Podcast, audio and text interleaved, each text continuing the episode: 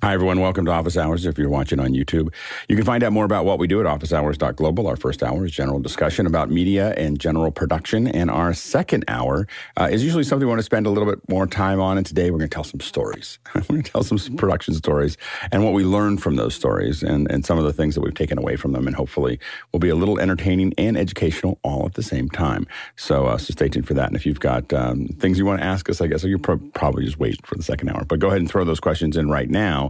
And make sure to vote on the questions so that we know what order you'd like us to answer them in. Um, let's go ahead and jump into the questions. Bill, what do we have? First one comes from Mike Edwards in Brooklyn. Mike says, good morning, everyone. Would the panel mind rating my remote kit to send out for interviews, cooking classes, demos, and so forth? It's a fifteen-inch MacBook Air, two Insta three sixty links, an M V seven with a tabletop stand, the laptop riser, Aputure M T lights, and Linsoul K Zs. Thoughts, suggestions? Thanks. Go ahead, Paul. Yeah, that's a great kit. In fact, that's exactly what I'm using. In terms of the the camera, I've got the Insta three sixty and I've got the M V seven. So I'll leave the lighting and the other aspects to the other panelists. But but uh, that part I could talk about. Hey, go ahead, Chris. Yeah, I just wanted to say I was uh, talking with our friend Jack the other day, and I said to him, and he wasn't at his normal desk, and uh, I said, "You sound really good. What are you?" What are you doing? He goes, I'm just on my MacBook Air, dude. Or actually, it was a MacBook Pro. MacBook Pro using the internal mic.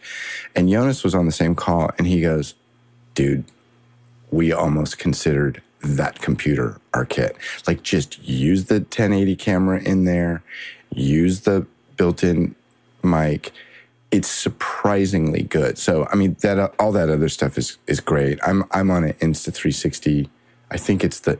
I th- What's the one that you use, Alex? The, is that the, the link? link? Is that the same yep. one? Yeah, yep. I'm on one of those with a little green stripe around it right now. Um, I don't know anything about lights. Uh, I love the M V seven, but um, Jonas was saying that literally for most of what they need, they they really consider just sending out those laptops. Go ahead, Mitchell. I uh, I like remotes. They're fun, but the only thing that you can't depend on is the quality of the sound, particularly the room. So I would add a MixPre to that. Yeah, I mean, I think that the challenge really is, and we we definitely put MixPres into most of our kits. Once we go to this level, we have a MixPre in there, specifically for the noise assist. The hard part of exactly as what Mitchell said is the, the thing, the challenge we get into is we don't know what kind of room. So in a good environment, that MacBook Air works perfectly by itself. In a bad environment, you start to hear the edges when people are transitioning. And so because it's just, it's a physics problem. Like it it, it becomes no longer a good, good or bad processing. It just becomes a physics issue. And so, so I think that the, um, Uh, you know, you can do a lot when everything's perfect, uh, but it, it's when things are a little rough that you have to kind of figure out, um, you know, what what you can and can't do. And so, uh, so I think that the the Insta three links, Insta three sixty links will work. The only thing you have to think about is if you're talking about cooking for. As an example, is that the M V seven is not going to be a great mic for that. You're, you know, so you may want to think about a system in which you have a, you know, you have to figure out what that looks like, but. The the headset mic was probably going to be a better solution for that. So something like a D P A forty sixty-six or a Countryman H six um, are are kind of some some ones you might want to think about there because if they're going to be moving around and so on and so forth. And the M V seven really needs to be in frame. So if you're you've got to make sure that you're comfortable. Most of us, as you can see, are comfortable with our mics in frame because that produces better audio. so so anyway, so most of us put that in there. Um, and uh, and so uh, but the. The challenge is if you if you have a guest that doesn't want that or you have a show that doesn't want that, the headset might be, oftentimes we find, is a little bit harder to get set up on the guest. Um, they fidget with it a little bit more, but it also, um, it it gives them a lot less control and a lot, it keeps them from like moving away from it and doing other things like this that drive us crazy. Go ahead, Bill. So um, when I read about the latest MacBooks, and this was interesting, it had to be maybe two versions back, they started doing something called beamforming microphones. Now, I understand that in terms of like line arrays in a concert or something like that, but I'd never heard it used in terms of microphones. I would imagine there's maybe a white paper somewhere at Apple rolling around about what this actually does and whether it's pure marketing speak or it's, whether they're doing something specific. Yeah, it's multiple mics that are that are making a bunch of decisions about how your office, you know, I mean, how your your how your environment sounds. And it's getting better.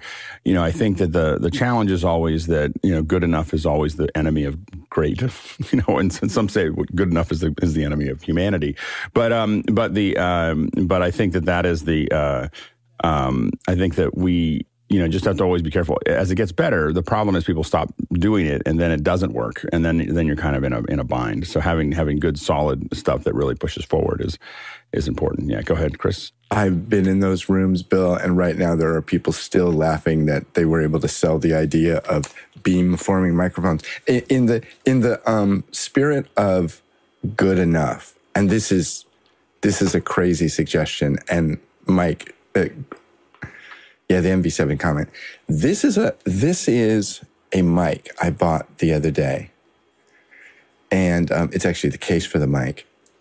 And um, this is the cheapest mic I've ever bought, with the most features, for forty bucks. This was forty dollars, and it's a it's a charging case, so it charges the stuff inside, but it also allows you to recharge it, kind of like your AirPods. Fold the little thing out. You pull this guy. This is um, Thunder Thunder Tube, Thunderbolt. Plugs thunder into tube. Your phone. Yeah, lightning, Thunder Tube. Lightning, lightning bolt. Is lightning. It lightning? Yes, lightning. I'm sorry, lightning. So it goes into your phone. And then these little guys are little mics. And forty. This is the best forty dollar mic you're ever going to buy. It's a forty dollar mic. forty dollar it's mic. Not, yeah, again, it's, it's not great. It's not if, great, but if you're on a budget, this thing a, is really interesting. Right, but I think that I think that the goal here is that, that Mike's going stepping a little above that budget and trying to figure out what the right I solution is. I understand that, but I was looking ahead, and this is the most appropriate yeah. time I could mention this. Uh, yeah, it, it's made by Ulanzi. Yeah. Really amazing. Yeah, and, and again, I would the only thing I would really add to what you had here is potentially a headset mic, and then and then I would really think about a MixPre with noise assist, because it it cleans up an enormous number of things. I I, uh, I have a lot of fans here. Right now, mine is set really low. I can turn it up when I have my air conditioning on, and it works exceptionally well. Um, next question. Next question comes to us from Paul Wall. Oh, no, I'm sorry, Bill Mew in Tunbridge Wells in the U K. Last week, I asked about wireless microphones with a feedback channel. I was told that they wouldn't be cheap, but then I found a Saramonic V-Link two Kit two. What stage headsets would you recommend for talent with both earpiece and microphone? So, um, headset, we're, well, so... the question really becomes, if you're talking about a headset, a stage headset, you know, typically we would, you know, the, the only one that I know of that's low profile is um, the, uh, the only low profile one that I know of is the, there's a D P A that has that, you know, that, that has that there. And so that's the, that's the only one I can think of. Go, Bill. I think I remember the conversation from earlier, and I think he was looking for uh, an integrated, something he could wear that also had I F B return channel on it. So it was the combination of a of a microphone with I F B in one unit. And it looks like he maybe found one that maybe Saramonic's doing something, some some form of that, whether it's actually yeah. hardwired or R F, who who knows, or Bluetooth. Yeah, it, it is a. Um, it's interesting. Yeah, it's, it's got a. Um, This is, a, I've not seen this before, so he found this, this is a new thing for us. Uh, this is made by Sennheiser, and it, it it basically has a receiver, and that receiver has two inputs. That, that the receiver has a headset input so that you can talk into someone's ear, and then it also has the uh, a line out um, so that you can put it into your camera or whatever else you want to do with it. Um, and then what it doesn't really show is what the, what the um, I guess the little receivers look like here. They don't have, uh, um, but it's... Uh, But it does look like it has this little two-way. I think the versions that we've done, that we were talking about, are probably a little bit more involved um, than this. Um, so the question really is, these are all the Sennheiser ones, and they're all running on, I believe, these. They're, the Sennheiser kind of has an eighth-inch jack um, uh, process, and that might be a, you know, it's a little bit more challenging to put professional mics into, but uh, it can be done. Go ahead, Chris. Yeah, I was just going to say, my only experience with a microphone and an I F B is an elastic belt or something, and with two belt packs from two. I, I hadn't heard of anything trying to do this all in one either. Hey, go ahead, Mitchell. Didn't Zaxcom have something like that? It was a two-way communication. Oh, Zaxcom does have a have a have, have, they do have a talkback as well. But again, I think we were talking about ones that were totally integrated, and and we were still looking for the least co- the most cost-effective ones, and the ones that, again, the ones that are the most cost-effective and effective that I've used in the past have been specifically been the um, uh, the Microflexes from, which are not super inexpensive, but they're a very small little capsule, and they have a regular T A four input as well as an eighth-inch jack output. Um, and this one, this one looks good. I think that you would need to basically convert the, um, you know, whatever, you know, micro, it'd be a micro dot is what you're looking for, is something like a D P A, and they, they have an integrated headset with, you know, that comes out for, if you're talking about someone walking around on stage, there's an integrated one that'll go into their ear. Um, it, it looks like a little spiral, and it comes down, and I don't know what the, the, the number is for it. Um, but that one, that one could be the one that you may want to look at, but then you need to convert its micro dot to the eighth-inch jack, um, the powered eighth-inch jack that goes into that. And I'm not even sure if those mics are compatible with that Sennheiser. You know, the, the Sennheiser interface of using that eighth-inch jack is one of the reasons I don't use Sennheisers in the lower end very much, because that little jack drives me crazy. Um, next question. Paul Wallace, Austin, Texas, and here on the panel, would a film festival like Toronto or South by Southwest be a thing for office hours coverage like we do at NAMM, N A B, SIGGRAPH, and so forth? Good, Paul. Yeah, I, I asked this question because Alex is uh, is in the running to go to South by Southwest, and I voted for him, and I'm telling all my friends, vote for Alex. And uh, I'm thinking, while he's in Austin, there's also, besides the interactive, there's the music and the film. So maybe it's something you could look at or think about for future office hours coverage.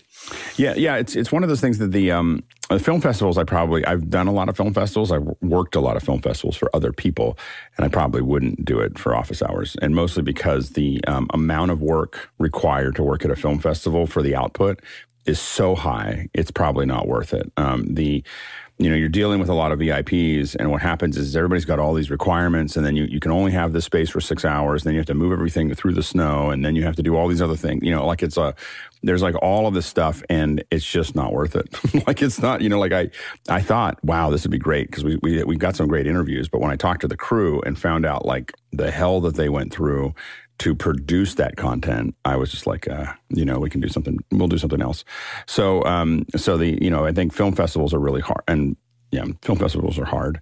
Um, so to, to work with, because the film industry is, you know, I mean, uh, I, I don't have a nice, it's just very, it's just very backwards, you know, like it's just, it's just, you know, and, and so it's, it's hard to work with. Um, so South by Southwest, I mean, really what we focus on is the expo. So it's just a matter of looking at what the expo looks like and looking what, what expos look like, because we're not, you know, we're not going to get into the, you know, we, we don't really care about the sessions, you know, and the reason for that is that sessions for us, you know, sessions for almost all conferences are kind of upside down and backwards, you know, so we're going to talk for forty-five minutes and barely open the mics, for, you know, barely have anything open for questions. That's a backwards thinking. You know, the reason we do that is because open mics are horrible. But if we got rid of open mics, then, then we could have we could have an actual conversation. More people people would love to ask questions and process those questions, but we build, we, you know, we conferences in general are just upside down and backwards. I don't want to sit and listen to someone for forty-five minutes, ever. Like, you know, I just, like, unless I'm walking around and doing something, cleaning my dishes or doing my, working on my pool, you know, I don't need to, I don't, I'm not going to sit in a chair and actually listen to them. And we find that most people don't. What they do is they text and they, they, they email their friends and they do other things while they're, while they're listening to it. They don't really sit and listen to it. No, only a very small percentage can do that. And so, um, so we wouldn't cover any, any of the sessions because, again, they're hard to watch. But the, um, but as far as the expo, if there's th- cool things to see and there's enough of them and they're close enough together, it'd be really interesting. I know that the very first time I saw a live view was, was Leo walking around with South, South by Southwest with a live view and crowd surfing with one at, at South by Southwest. So, um, and I've spoken at South by, I have to admit that I go to South by Southwest when I'm speaking, you know, like that's kind of my, my rule.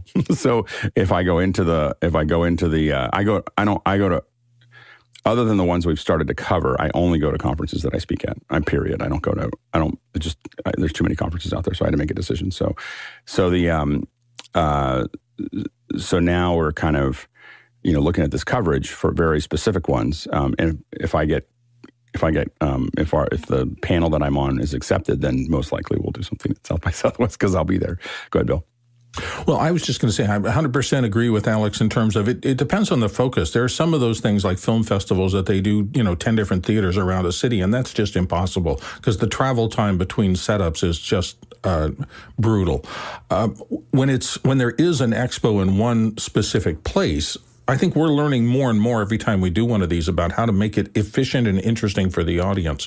We're we're just uh, dialing that up and up and up, and I find them getting more and more interesting as we do them because of that. But it's got to be in one location. I think something like N A B can work because maybe there's three halls, but you're on one place, and if you have a couple of teams, you can do a decent job of seeing what's there. Yeah, good, Paul. Yeah, three things. One, today's the last day. So, yeah, so, so this is the day you've really got to, there's no tomorrow. It's only today. Second, uh, the, they changed the trade show name to Creative Industries Expo, a real fancy name. And Albie and I, who's on office hours from San Antonio, did a walk around and did a lot of video last year. And third, s- stick around for the pic, for the picnic and softball game. There you go. Uh, Alex, I want you on my team. There you go. I there hope you, you play softball. It's I don't all know about how to play ringers. Softball. It's all baseball. About ringers. Hey, as, as while we're talking about coverage, of course, uh, Office Hours is going to be at I B C. Um, there's going to be some after hours um, viewing on the fifteenth. Um, that's going to happen between um, uh, twelve, um, twelve, uh, twelve hundred and fourteen hundred U T C. Um, that's going pretty early and on on the uh, on our our coast here. Um, and then um, the uh, I'm trying to somehow our announcements didn't have times that I actually recognize. so I'm oh, sorry. So I'll, I'll just kind of throw it out of here. Um, the Saturday. I, what I do know is that on Saturday the um, uh, uh, on Saturday on the sixteenth during the normal office hours. So Saturday the sixteenth during the normal office hours. We'll have, uh, we're going to be covering I B C. So that's the Saturday, September sixteenth. Uh, that Saturday is going to be, we're going to have the, uh, that's going to be coming in from I, the I B C team. So stay tuned for that. All right, let's go to the next question. Next one comes from Douglas Carmichael. He says, with U K regulators greenlighting VMware's acquisition by Broadcom, what other desktop virtualization products would you recommend on Mac O S? Go ahead, Jason. Yeah, this is pretty open and shut. I'd say Parallels. Next question. Next question comes us from Christian Cody in Falls Church, Virginia. Christian says, my main computer is an M one MacBook Air, and I'm currently pushing it to a twenty-seven inch Scepter gaming monitor, plus Duet and an iPad. The built-in monitor is a little too small for me to enjoy using it as a second monitor. Should I get a bigger main monitor? Good, Chris. Uh, Christian, I totally appreciate big monitors. Uh, I know that in editing, I, I don't like working on anything less than like twenty-seven inches. Um, at, at a certain point, you're going to run into the limitation of the number of monitors that you can run with that MacBook Air. Um, so welcome to the game. You're going to start upgrading monitors, and then you're going to need a new C P U, and then next thing you know, you're going to need a new mouse pad, and it just goes downhill from there. Go ahead, Paul. I've seen Chris's monitor set up. He's got five or six monitors. He's got a, a mega M, M2. He's got the M one. He's got it all. He's got the incredible diagram. No, Chris, you've got it. Okay. And uh, yeah. well, I would, do you have a, with, you have an answer? When it sorry, comes to sorry. Duet, okay. Practice, because that, that yep. can get tough. It's kind of hard to master Duet.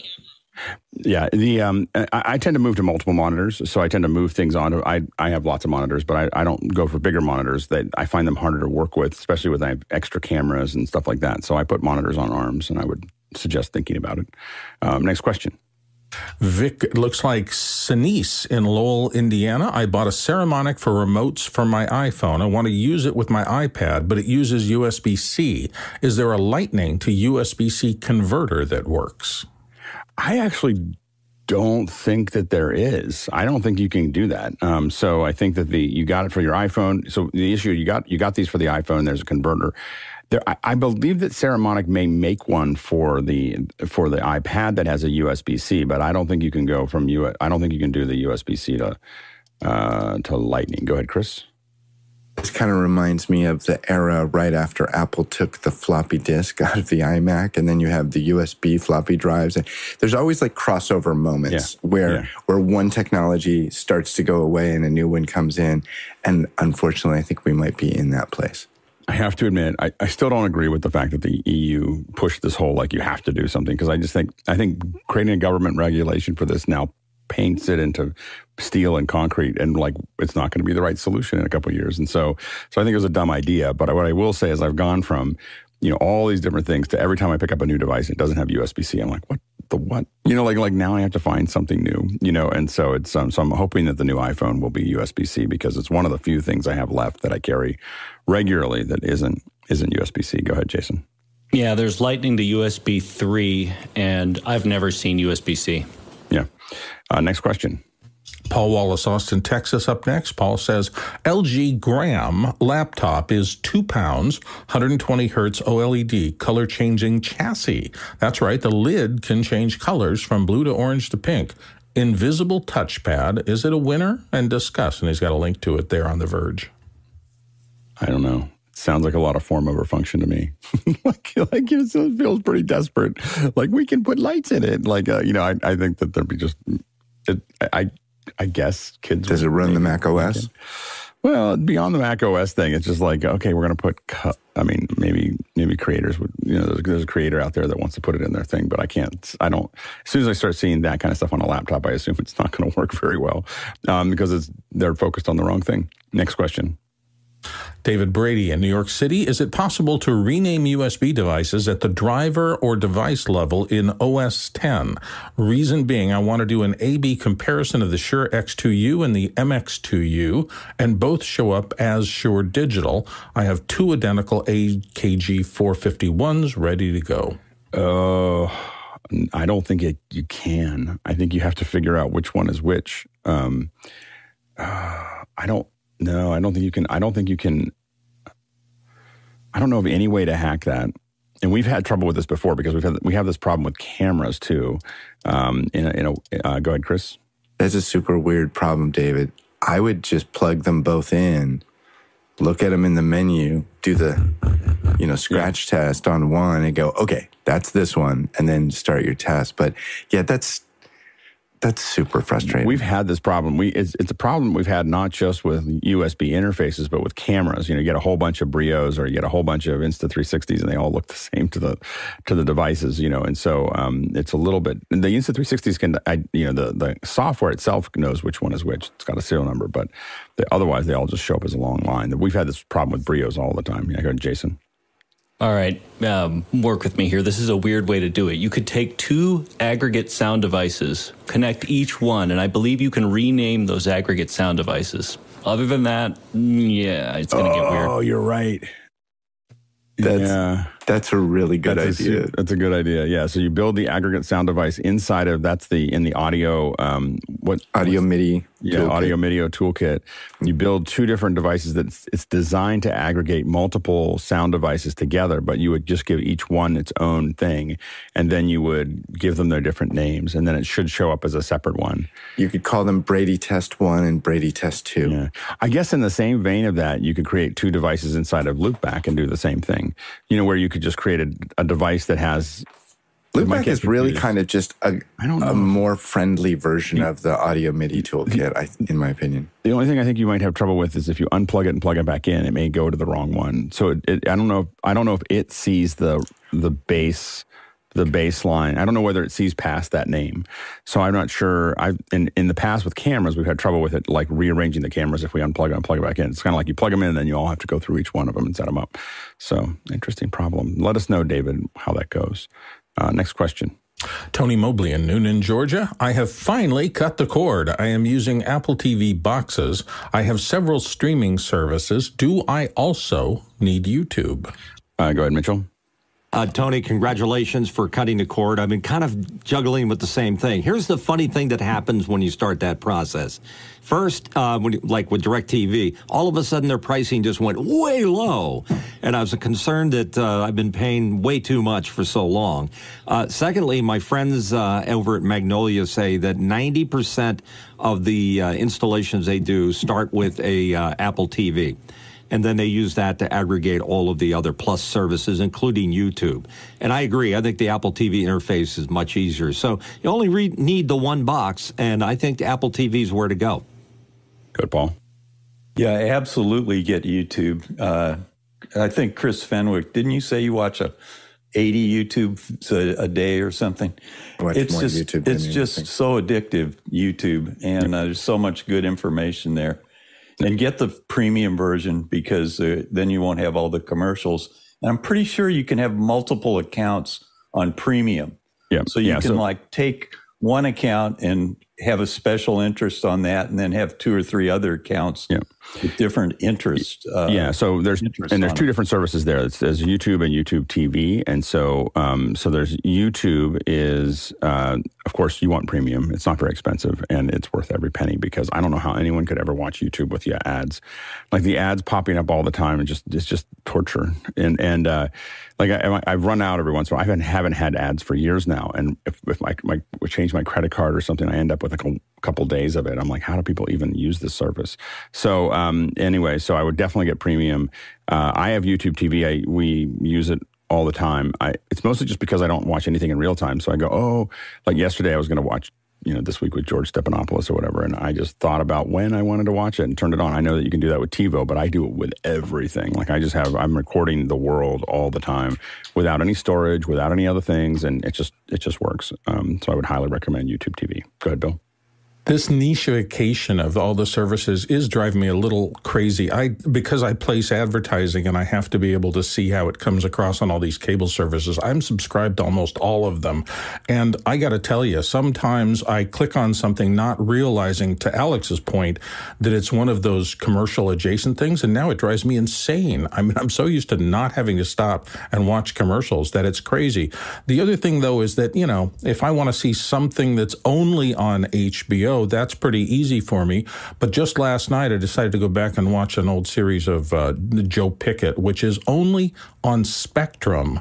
And they're, they have a deal with Paramount, so it's only on their service. So no matter what you do to try to aggregate, you're still going to end up having to serve multiple masters because of this niche content thing.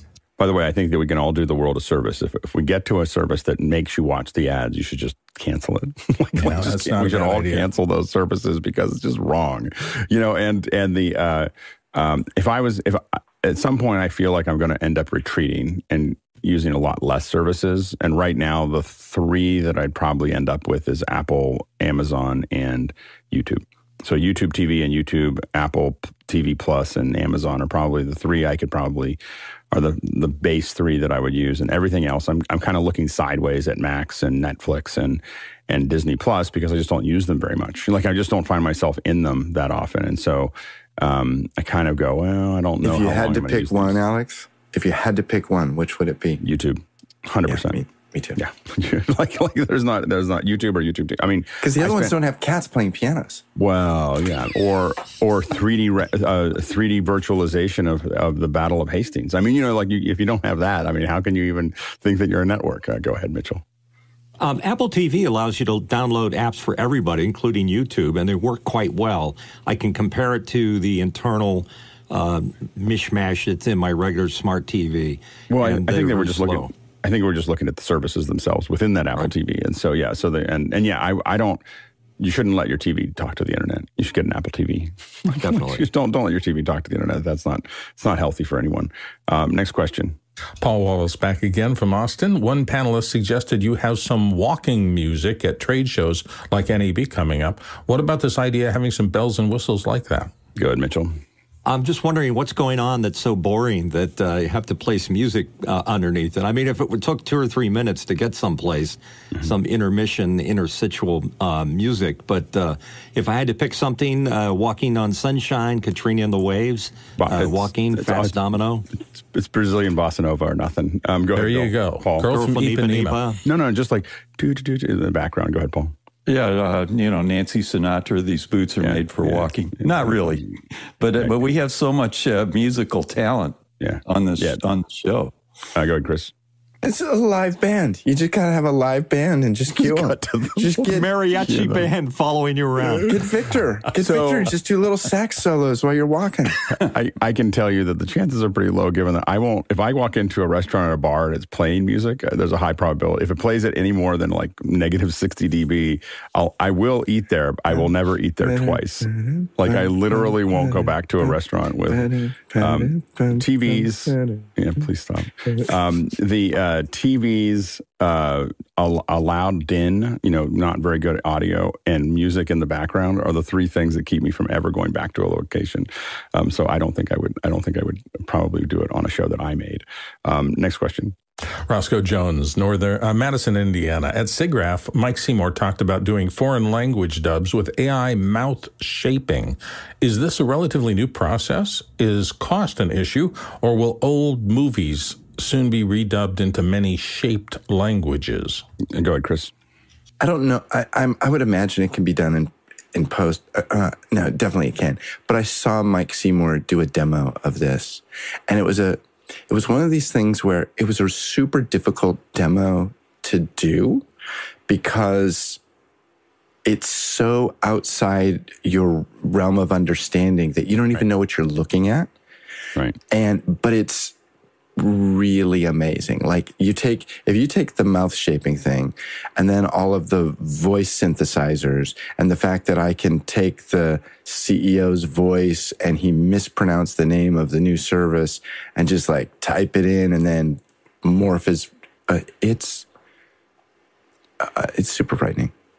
It, it you know the thing is is that it it is a um, what happens is you're looking at at you're doing smart fakes of the face, so you just all you have to do is change the change the um, the mouth, and then you're doing a smart fake of the voice. Now, the interesting thing is, is that a lot of times, what they're doing is they need to get the intonation from an actor, so the actor's still there, saying it in another language, and then the computer is used to close the distance between the the. It has to do a pretty complex thing, which is it's pulling the intonations from the original actor, using the other actor to get the pronunciations correct, and then and then forming that into the the audio that sounds like that actor. So that's the way they're doing it currently. I have a feeling that we're going to get somewhere at some point.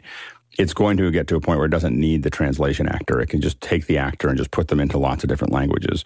But the issue is, is you really can't, it's not going to work of just letting it figure out what he said because of the way that sound works and the way people are doing it with emotion and all these other things. So it's going to be something that it's going to take some time for it to kind of figure out, but it's going to be uh, an interesting, interesting process as we go forward. We will get it in sixty languages, and I think they'll look at going back as kind of like colorization of film, so you probably won't see as much of it there. Um, next question. Jack Rupel, Breckenridge, Colorado. I have a Stream Deck Plus, and I understand that the buttons can be animated. I'd like to develop for the Vision Pro. Has anyone designate, uh, designed animated icons on the Stream Deck for eventual use in Vision O S? Go ahead, Jason. Fun fact, every single Apple T V icon is designed with this in mind. There is a, a, a secondary parallax that goes into the icons of the Apple T V. So um, I, I don't I don't see this as too much of an extension from that. I, I don't think the Stream Deck has ever even been addressed. How are you going to so, see yeah. the Stream Deck, though? How are you going to see, like, like, if you're in the you, you're You'd in have the to vision. Track it, right? Oh, right. So that'd yeah, be hard. Yeah, that'd be hard. I yeah, I don't, I don't, I don't know if that's we've gotten that far yet. I think most people are just happy to get something to show up in the vision. Um, next question. David Brady, New York City, looking to rack mount a few Stream Decks and not afraid of taking things apart. Check this out, and it's a four by fifteen by two by thirty-two flavors. I don't know quite what that means, but it's under the uh, heading stagehacks dot com, and there's a link there to it. Go ahead, Mitchell. Yeah, Chris Fenwick has a shot of it. Uh, it is the coolest looking thing I've ever seen. It's a, a rack with a bunch of buttons on it, and they're all Stream Deck buttons, which means they're lit up or maybe animated a little bit. But uh, the only thing you have to do that's slightly technical is remove the faceplate from your Stream Deck uh, uh, in order to have it fit flush with the uh, the rack mount. But really cool. So this is a, it is, you have to, um, let me get this straight.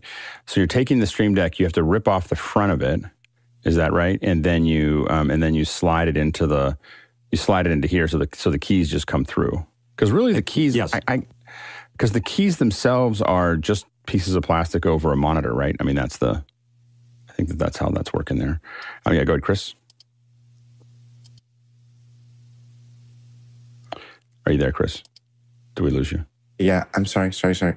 So about the idea of custom control panels, I just saw this company today, this morning. They make NASA-style control panels, and they have a whole bunch of them. And they absolutely look like you're in the, you're inside a. Uh, Oops, sorry, I just lost you. Yeah, yeah. yeah. It, it absolutely looks like you're inside, like you know, a NASA uh, capsule or something. And who makes those? Um, I'll have to look for it. I, I, I just searched for, uh, you know, NASA-style control panels.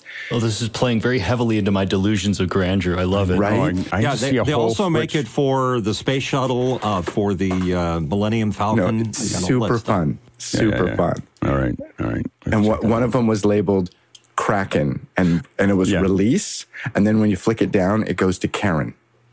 Oh, yeah, the... the uh, um, The uh, what was I going to say? We, they we used to do build switches like this for a lot of our shows, but we would we would design them. You can design the plates and send them out and have someone etch them. And we really felt like that was it was a little ad. Like so, if someone spends sixty thousand dollars for us to build a studio for them in their you know like a small studio in their office, we felt that spending four hundred dollars on etch steel was worth it. so so what? So instead of having some goofy little uh, set of buttons, we had something that was etched out with nice little etched buttons, and they could just tap on them. And one was a person, and one was a computer, and one was a uh, two people. So you just knew what you were hitting, and it. I don't know. I felt like it was a great, a great add-on that, that people seem to really enjoy. It's like a little surprise and delight um, thing. Thing. Yeah, go ahead. Concord Aerospace. Concord Aerospace. Copy. Uh, next question. Next one comes to us from Trevor Harrison in Burnaby, British Columbia. Alex, is Apple still on track to go track to go private in twenty twenty-four? You know, I thought that that was going to happen. It didn't. It's not going to. You know, I think that the thing that I didn't really know when I when I said that, that was from a Mac Break reference maybe ten years ago, was really understanding the value of a publicly traded company to a um, uh, to the employees. So beyond whether it's worth it or not for it to have all these investors, which it's uh, that's a, probably not. Um, what's really worth it to a company is having a way to um, empower employees. And somebody, and I don't know who in our group, has an open headfa- headphone or something because I'm hearing myself back. Um, anyway, so um, uh, so anyway, so the um, uh, so the uh, yeah, so I think that there's no, the reason that you know when we think about like why is Apple doing all the stock buybacks, why are they doing dividend buybacks, why are they doing all those other things? A lot of that has to do with maintaining um, a good stock portfolio, and a lot of that has to do with with employee retention, because those employees are getting what we would tend to call um, you know the golden handcuffs, which is that they keep on getting stock with its vesting over four years, and they you know they keep waiting that stock out. There's always a reason to stay a little bit longer, and that's extremely valuable tool. It's much better than paying people more money um, with with with cash, is to give them stock that vests slowly. And so that model is super powerful. And I don't think I understood that when I when I uh, took it on. Yeah, go ahead, Paul. Yeah, uh, Forbes says they they have to uh, buy back about two hundred fifty billion dollars, but that's an old article, so yeah. they may still yep. have mm-hmm. to uh, buy back a, a several billion dollars. They wouldn't, yeah, to get in a neutral there. position. Yeah. Yeah, go ahead, Bill. They flirted not long ago with three trillion dollars in a market cap. So they're Well, that makes it much harder. When your stock goes yeah. up, it makes it a lot harder for you to buy back yourself. So it was easier when they were smaller. But it's interesting, you know, we've heard of people who are so wealthy that they just completely eg- exit from the banking system and become their own family bank. And I think Apple is at such a financial place of strength right now that you just, whatever they're doing, it's probably because they think that's the best long-term play for a variety of things. And I don't think any time at that level those decisions are are easy, because it just has such a ripple effect. Think of the number mm. of countries that their operations affect. They have to be very cautious, right. and I think they make those decisions on good financial f- foundations, not just whims. Yeah, go ahead, Chris. So, Alex, I'm curious. The in my limited understanding, uh, to be privately held, you would remove the responsibility to cater to the shareholders. Do we do, do we think that Apple? Well, you do a lot more than that. I mean, like you, you the level of requirements, level of legal requirements, reporting, uh, uh, you know, requirements. Um, okay. Even Sarbox, you know, like lots of things around, like um, uh, a monopoly, you know, monopolies and everything else. There's all kinds of things that happen when mm. you're not publicly traded. It, it, the government loses a lot of access to controlling what you do. So, um, and, and not all access, but but it definitely reduces it. But I'm now talking outside of my area of expertise. Yeah, it's, cur- it's curious yeah, thought. So, yeah. Um, next, well, we can bring somebody in to talk about that, but I probably shouldn't say more because I don't know. Um, uh, next question. Liberty White, the land of Georgia. When it comes to travel for leisure, what are some of the gadgets or tech that you won't leave home without? My phone. That's that's, that's the big one. Like my phone I take with me. Uh, yeah, go ahead, Paul. Yeah, my uh, Apple Watch and my iPhone and uh, my H T, my yep. ham radio handy talkie. Yep. Yeah, go ahead, Bill. Yeah, I, it's just my Apple ecosystem, and it really now is extended into the watch, the phone, the uh, laptop. And so I those tools to me make my life go around now, for better or for worse. If it yep. all falls apart someday, I'm stuck. But right now, it's really, that's what I live with. Yeah, go ahead, Chris. Liberty, it's leisure. Leave the stuff at home. Like maybe your phone. I, I can't get my wife to take, my wife loves to go hiking on the weekends. And her and her sister will be gone for hours. I can't get her to take her phone. I go, you realize there's some, there is some advantages to having your phone yeah. with you. But yeah, just enjoy yourself. Don't carry I, around a big bag of Apple stuff. That's bad. I uh, I have to t- I, right now. The thing that I'm carrying with me is an Ambisonic mic and Scorpio, because I I'm really into the Ambisonic recordings, and I'm like, if I'm going to go somewhere in the in nature, I would need to bring some electronics to capture it. It's very hard for me. I'm oh, getting, really I, I walked away from it. Yeah, ten thousand like, uh, dollars sound card. You know, you know. Uh, go ahead, Bill, real quick. I leave every day with nothing but my watch and my AirPods to to exercise, but I could leave the AirPods behind. So the one thing that I really can't live without is the watch, because it has cellular connection, it's for safety, and it also does crash detection and things like that. So if I have a heart attack and fall over, I want that. Yeah, I, I, I do capture so much with my phone that I, I think my phone is a thing that is very hard. And my phone is part of my wallet, so both of them are tied together. Uh, next question. Paul Wallace, Austin, Texas, up again with, I asked a question Saturday that wasn't clear, so I reword it now. Goods coming directly from China work worse than the same exact goods coming from Amazon or other U S sources. Is this correct? Good, Paul. Yeah, I, I just did not have that question together Saturday, and I finally figured out what I wanted to ask. And a friend of mine, he said, every time he gets a... Uh, package from China, directly from China, it's inferior quality. But if he orders the same thing on Am- Amazon, it's good quality. Is that true? Is this the no, case? I mean, if it's the same brand and the same thing, there's a better chance that you're going to get a, there's a, there's a higher probability if you order directly from China that you'll have a, a, a knockoff. And that's probably what he's referring to. I, I don't think that otherwise it's a, otherwise if it's exactly the same thing, it's going to be exactly the same thing. Uh, next question. Douglas Carmichael, in the U S, many people with speech disabilities use the telecommu- telecommunications relay service. For those that acquire speech disabilities later in life, would Apple's personal voice technology connected to a phone be a game changer? Yeah, I think the, Apple's general move towards all kinds of accessibility uh, is, um, is, is useful. Next question. Next one comes to us from David Brady. Uh, one last one for me today. M B A M two, MacBook Air M two, and the Korg Nano Control. U S B Mini on the Korg to U S B A, then U S B A to U S B C adapter. Power light pops on and goes out. The device is not recognized. How's Chris connecting to his Nano Control? Go ahead, Chris. It's interesting, David. Can is it not possible to get the U S B... A, a single cable. Uh, it might be that. So I'll, I'll be honest with you. My Nano Controls are plugged into U S B A ports. Uh, well, well, one is going directly. Well, uh, one is going. They're both U S B A. One goes directly into the MixPre, so that's kind of a throwaway. But the one that goes into the uh, the Mac is going into a U S B A port. I would see. I don't know if that's a cable. Can you get the one U S B to the thing? And you can get the U S B A to U S B C, but I think that one one thing for you to look at is, uh, first I would try it with just going straight into the U S B A and see if that works. The next thing it, I would do is probably use a hub before I used a U S B C connection, because I think it's the handshake across the U S B C that's causing the problem. So I think that you want to, you'd probably want to hub out one of the two, because I think that the yeah. your MacBook Air... Oh, the problem is that the Korg is a U S B Mini. So it starts as U S B Mini. So the All question right. is, can you get a cable that's U S B Mini into U S B C? I don't know.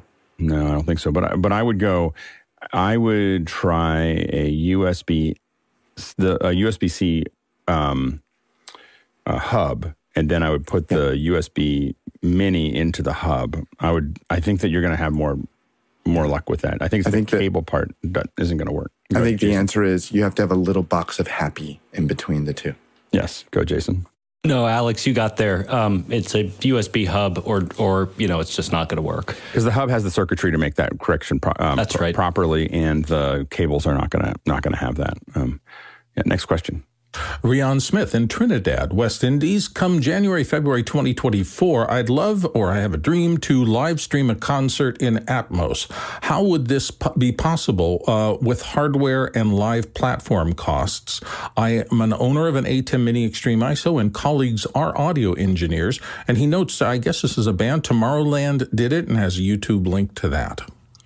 Yeah, and so the question really is, is whether you want to stream in Atmos or, or in, into the multiple channels. And so you can define it as Atmos, but generally what happens is, is that that software, the the music is basically being processed as, it might be processed with objects and beds, but when it goes out live, um, at least the most of the times that I've seen it, it gets converted back into channels. And so, and then it is defined as Atmos, but it really is a channel-based uh, streaming system. So really what you're doing is a five one four, seven one four, nine one six.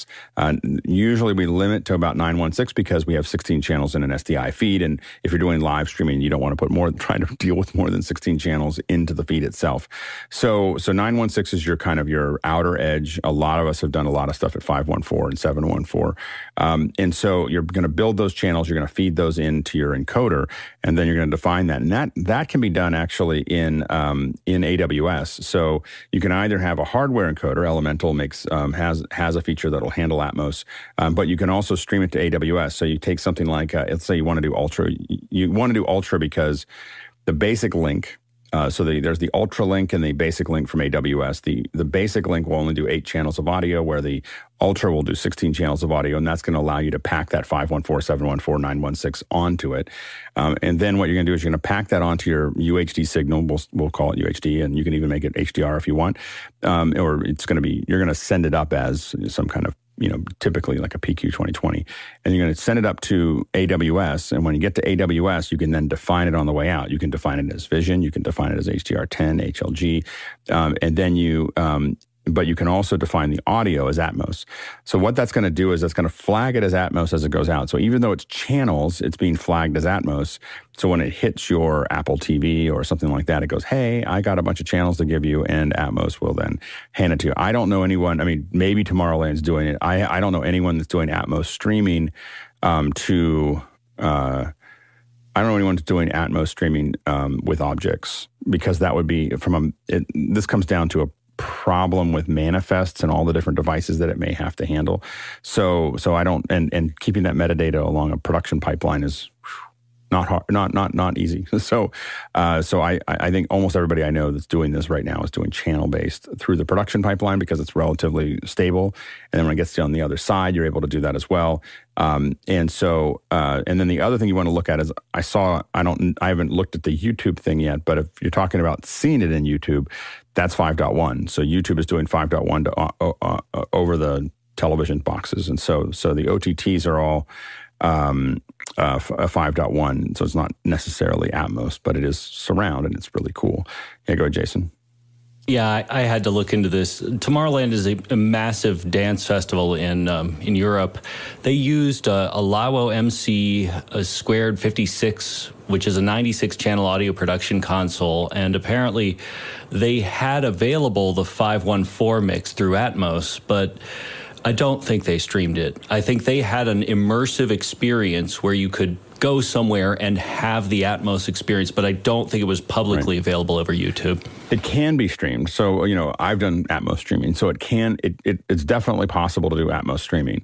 The, whether they do it, the, here's the real challenge is that if you want to do Atmos streaming and you want to stream to Apple devices, you just say, this is Atmos, and they all work. Like literally every every Apple device made in the last five years will go, hey, I, I know what to do with this. I can put it in your ears. I can put it in the screen. I can put it everywhere. Windows and Android, not so much. And, and we have, uh, I have um, been dragged along the asphalt for miles, uh, you know, trying to figure out how to get Atmos to work on Windows and Android reliably. And a lot of this has to do with the um, uh, a lot of it has to do with the manifest and how manifests are handled. The way that this actually gets done for feature films is they build hundreds of manifests. So literally, it's a dynamic manifest delivery. So like if you look at Disney, Disney might have four hundred fifty manifests, and it goes, oh, you're this Android. I'm going to hand you this specific one. Oh, you're this. I'm going to hand you this specific one, which is the only thing you can read. And it's just a nightmare. Um, and it's all the Android and Windows side of Atmos streaming is is the problem. So um, anyway, because the Apple stuff all just works. Um, next question. Andre Dalle in Berlin says, I want to buy an Apple T V for my quite vision-impaired mother so that she can watch YouTube gym, uh, gymnastic videos from her iPad on a big screen. Should I buy an older one from eBay or a current one? Advantages, disadvantages, never used a newer one than Gen three. Go ahead, Bill. I think the the issue is going to be, what is she? What's her watching pattern now? If she just wants to watch these, you should have no problem. Hook up your Apple T V, help her find the channel for those or the feed for those, and she's done. If, on the other hand, she's a pretty big T V consumer and likes to watch local channels and things like that, that's the one thing that Apple T V can sometimes have difficulty with. Now, not always, because we have a Spectrum app. We're in a Spectrum cable area, so we put that on the Apple T V so we can get local news, local channels, local information through there. But just make sure that that's available if she likes those kind of viewing adventures, because if we occasionally have ours set up so the Apple T V is on one input on the T V and our regular cable service is available on another channel, and it can be a hassle to find a second remote, change inputs, have to get to the other system, then remember you're in that system when you want to come back and watch the local news on the regular one. I wouldn't put My my grandmother, who's uh, maybe having trouble with her eyesight, into a system like that. I'd want to make it as easy as possible. Yeah, I don't, there's so many different generations. It's hard to even know what, what generation you're talking about, because it could be the fifth generation or a third generation, or or is it a four K third generation, or a, you know, these all these different versions of these.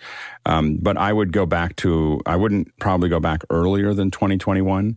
Um, you know, so I would probably, you know, I think that those are, you know, you're going to have operating system issues that maybe she has to deal with things. And so I'd probably go back to twenty twenty-one to, um, and that's a version or two back. Um, and, uh, um, and then maybe even twenty eighteen. I mean, I have older ones that I use fairly regularly, but they are quirky at times. Um, it's just in the sense that the operating system is looking for something that's not there anymore. Um, next question. Paul Wallace, Austin, Texas. Participation tracker measures speaking in real time, so it's clear when somebody hasn't gotten a chance to speak or when it might be time to pass the mic in your Zoom meeting. Discuss, and he has a link there to it. Go ahead, Paul. Yeah, this would this would, wouldn't be something you'd need in office hours, because, you know, you have an equitable distribution of speakers. But in a corporate meeting, if a lot of yeah. times the main speaker will dominate the conversation. So this would give everyone a chance and tell tell them who spoke and how many percentage. There's another app called rewind dot A I that's phenomenal, that yeah. tells yeah, I, you I, everything I, you've done in a Zoom meeting. It it takes your Zoom meeting, dissects yeah. it, analyzes just, it, and spits the, out a report on how you wrong. did. It's All amazing. of the stuff is measuring the wrong thing. like, so, so sorry. I just like it's like measuring participation. It's me- measuring the effectiveness of the meeting is what matters. Like, did people get what they needed? Did they learn what they needed? The idea that we should try to figure out how to make it equitable. Sometimes there's a person that's giving instructions or asking people things, and they're going to show up higher than that.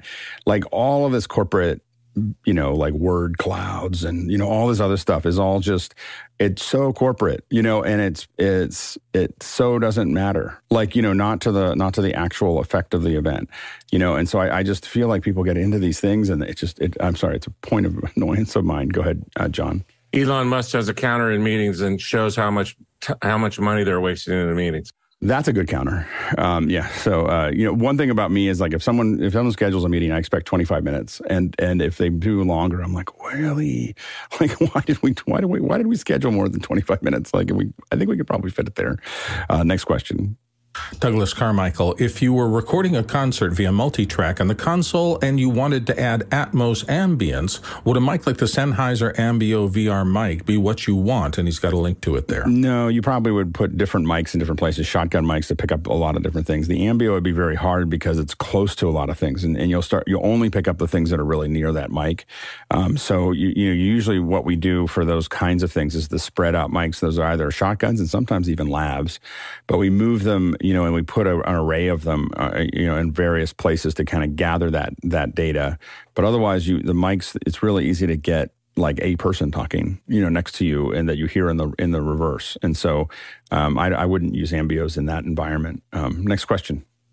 Gordon Lake in Los Angeles. If you're using an M one Mac Mini for Zoom I S O, is there any situation where you'd capture at sixty frames per second over thirty frames per second?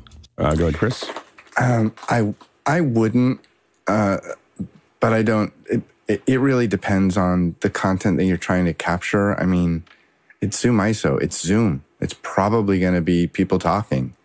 I don't think you need sixty frames. Well, and, and I, also... I, I don't even know. Can it do it?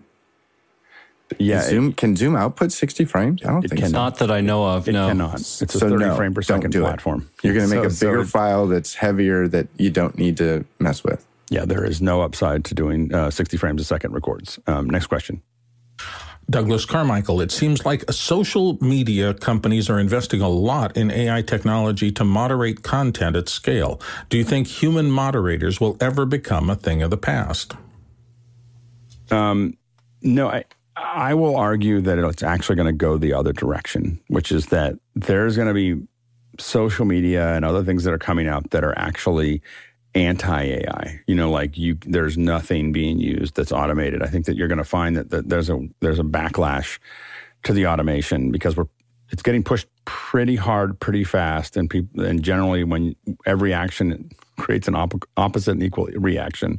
And I think that you're going to find people are starting, will will bristle and start to say, these are human only. This is like, we don't serve those kind here. This is a human only environment, you know? Um, and I think that you may, you may start to see more of that starting to pop up. I know people around me are talking about it. Like they just don't want, they don't want the machines. so, so we'll, we'll see how that goes. Uh, next question. Andre Daly, Berlin. Can I share my YouTube Premium account with my relatives and create a like a separate user which doesn't see and influence my YouTube playlists? I don't think I, I uh, Premium account. I think you can. I don't think you can do that with Apple, the YouTube T V. Um, yeah, go ahead, Bill, real quick.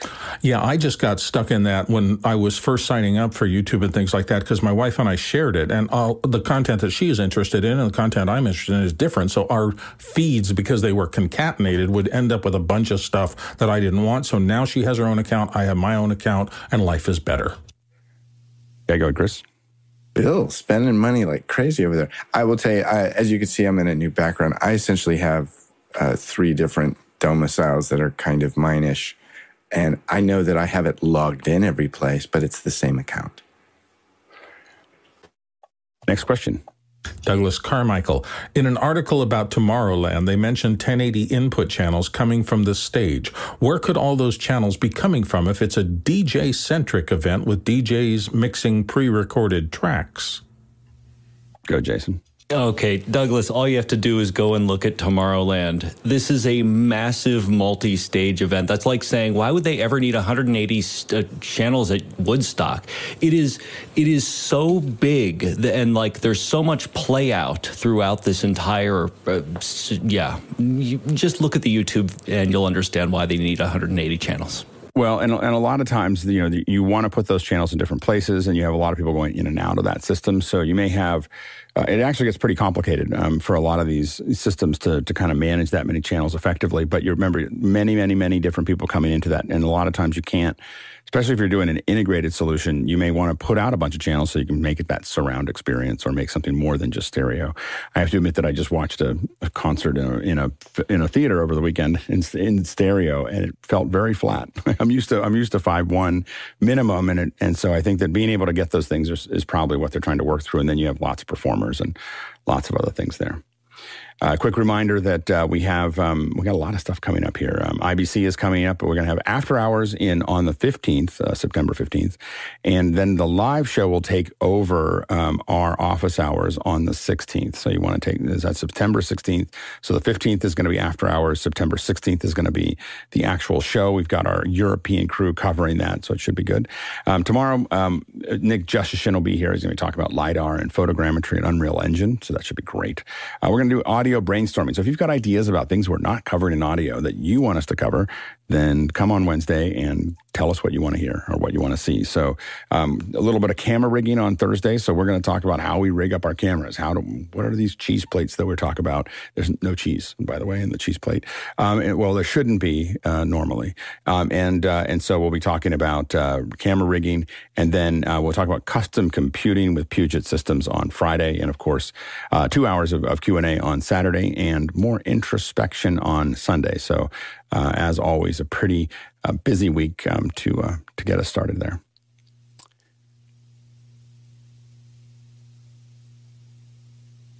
And now we are starting the second hour. Uh, you're probably wondering what just happened there. So we're working on this situation. I'll give you a little bit of background here.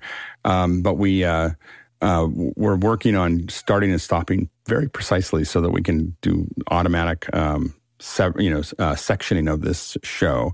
So the goal um, is that I'm going to start, whether the, the production team on the back end is ready for this or not, I will stop at about seven fifty-five, seven fifty-nine, fifty-five seconds. And we're eventually you'll see, instead of me sitting here uncomfortably, you'll see it fade to black. And then and then it'll fade up and I'll start again. Um, and so uh, so the um, so anyway, so we are kind of kind of moved down that path. So just uh, just just you'll you'll see us kind of moving through that. But the goal is for us to start and stop very precisely at the top of the hour. And the reason for that is that we want to, um, we're going to start, sep- you know, separating our records out of these so that we can separate the Q and A from the, from the second hours. We think it'll be a more viewable thing for our, for all of you that are, that are watching. So now we're jumping into, uh, um, the, no one's raised their hand. So maybe it's just going to be me telling stories, uh, because I don't have any, any of the panelists raising their hand here. But the, the goal here was we thought it'd be fun for the panelists to tell some stories about things that they've worked on and specifically things that they learn something from. So things that were a good idea, bad idea, you know, things that we, you know, we're working on there. And, um, and if, and if there's not a lot of uh, questions about them or if there's not a lot of stories, it'll be really short. Second hour is a little bit of an experiment.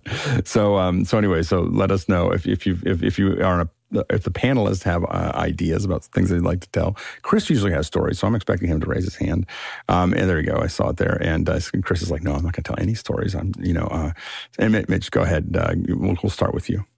Yeah, usually um, I get in trouble because this gets me into trouble uh, with clients. And what happens is you feel obligated when a client comes to you, a new one, and they want to do something that you definitely think is going to get them into trouble. Because one of the things that we bring to the table as producers and production people is our ability to look into the future and see where that's going to lead. And if we see a client doing something that's definitely wrong, the wrong approach, then you know for sure that uh, you have to speak up at some point. And that ge- generally will test the relationship. Um, I don't want to get into specifics because I got into yeah. trouble, but um, I had a client that I knew what they were asking to do uh, uh, with the editing approach and using a professional uh, that was going to supply a uh, pre-done edit of a medical procedure, and I'm already going too far.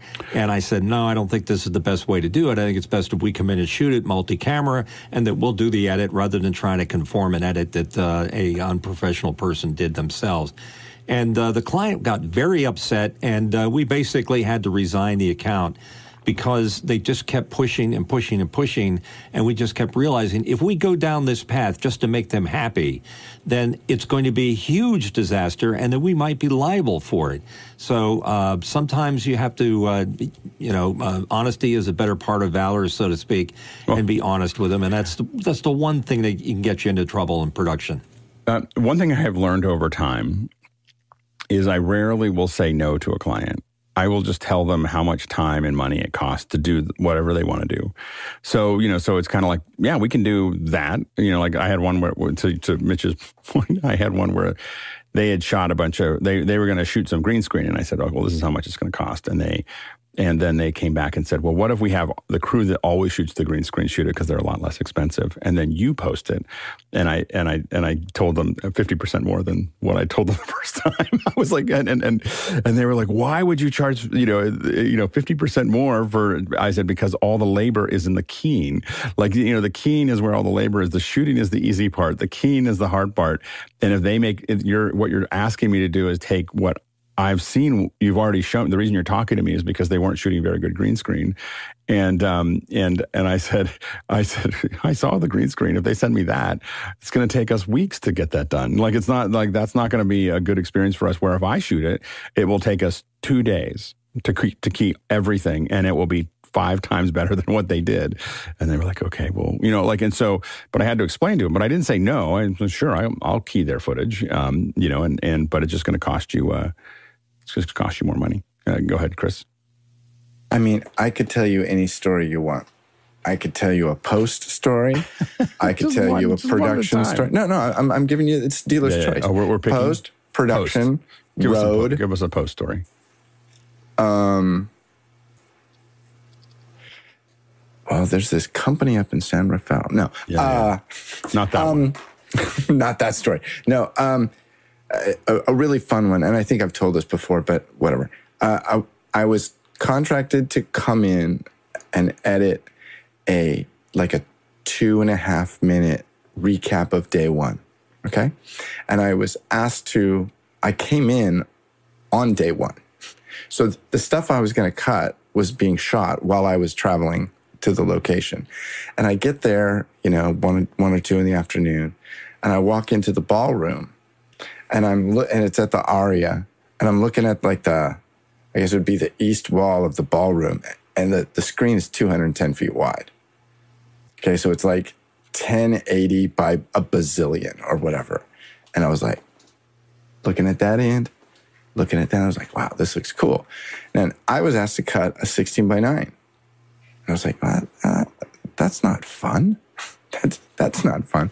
So before I talked to the producer, I poked in backstage and I talked to the projectionist. I said, what's your playout format? What are you doing? And he goes, just, you know, just a big giant file.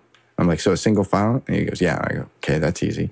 So I went to find the producer and I said, hey, this looks really cool. And, you know, she was really excited about her big giant screen. And I said, hey, so instead of doing a sixteen by nine, what if I make you a file that's, you know, eleven thousand pixels wide? She goes, well, you only have a day. I said, I know.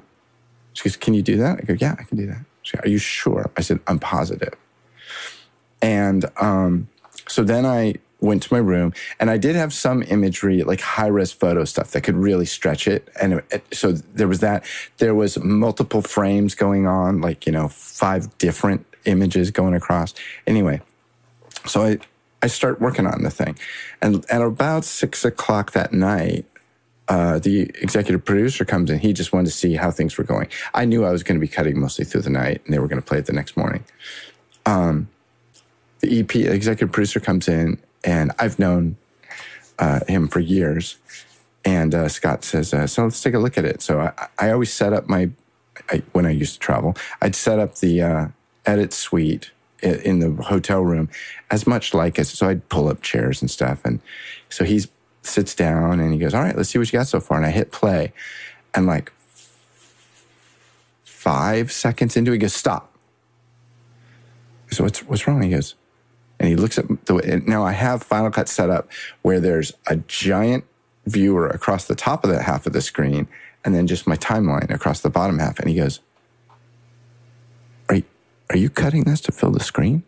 And I said, yeah. And he goes, cool. Okay, start it over. And it, it, it, it right. I know, I know, I've told you this, but it was just this little. And you've like, done, and you've done this before. You had done this before, right? This isn't the first time you you didn't figure it out. No, then. no, no, no, no. So, so again, the, when it comes to giant screens, what, what I call extreme resolution.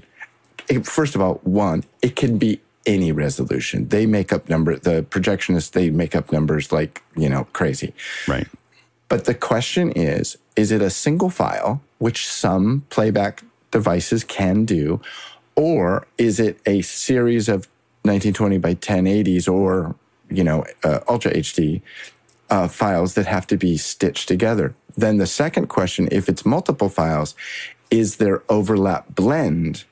So like, because sometimes it's you have to overlap twenty pixels from screen one to screen two. So those get right. super complicated, and those you can't do, you know, at the drop of a hat. But when the guy says, I just need a file that's eleven thousand pixels by ten eighty, I'm like, done. Easy. I can do that. And um, and then the other thing I'll do is I'll make a sample file, five seconds of whatever, and I always go down to the ballroom. And I'm like, hey, dude, how's it going? Hey, could you do me a favor? Like, can you just double check that this is going to play? And he loads it up. He goes, yeah, you're cool. I'm like, great. All right. Have a good evening. And I leave. So it, it wasn't like I was, I, I, I, and I see what the question that you're asking, because it's potentially super reckless on my part.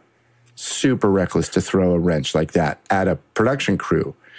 But I knew the people to talk to, and I had done giant screens as a single file before many times. Well, no, that's the point I was trying to make, was that a lot of times what's interesting is, is that when you hire someone, this is why people go like, why do you hire someone out rather than have an in-house crew?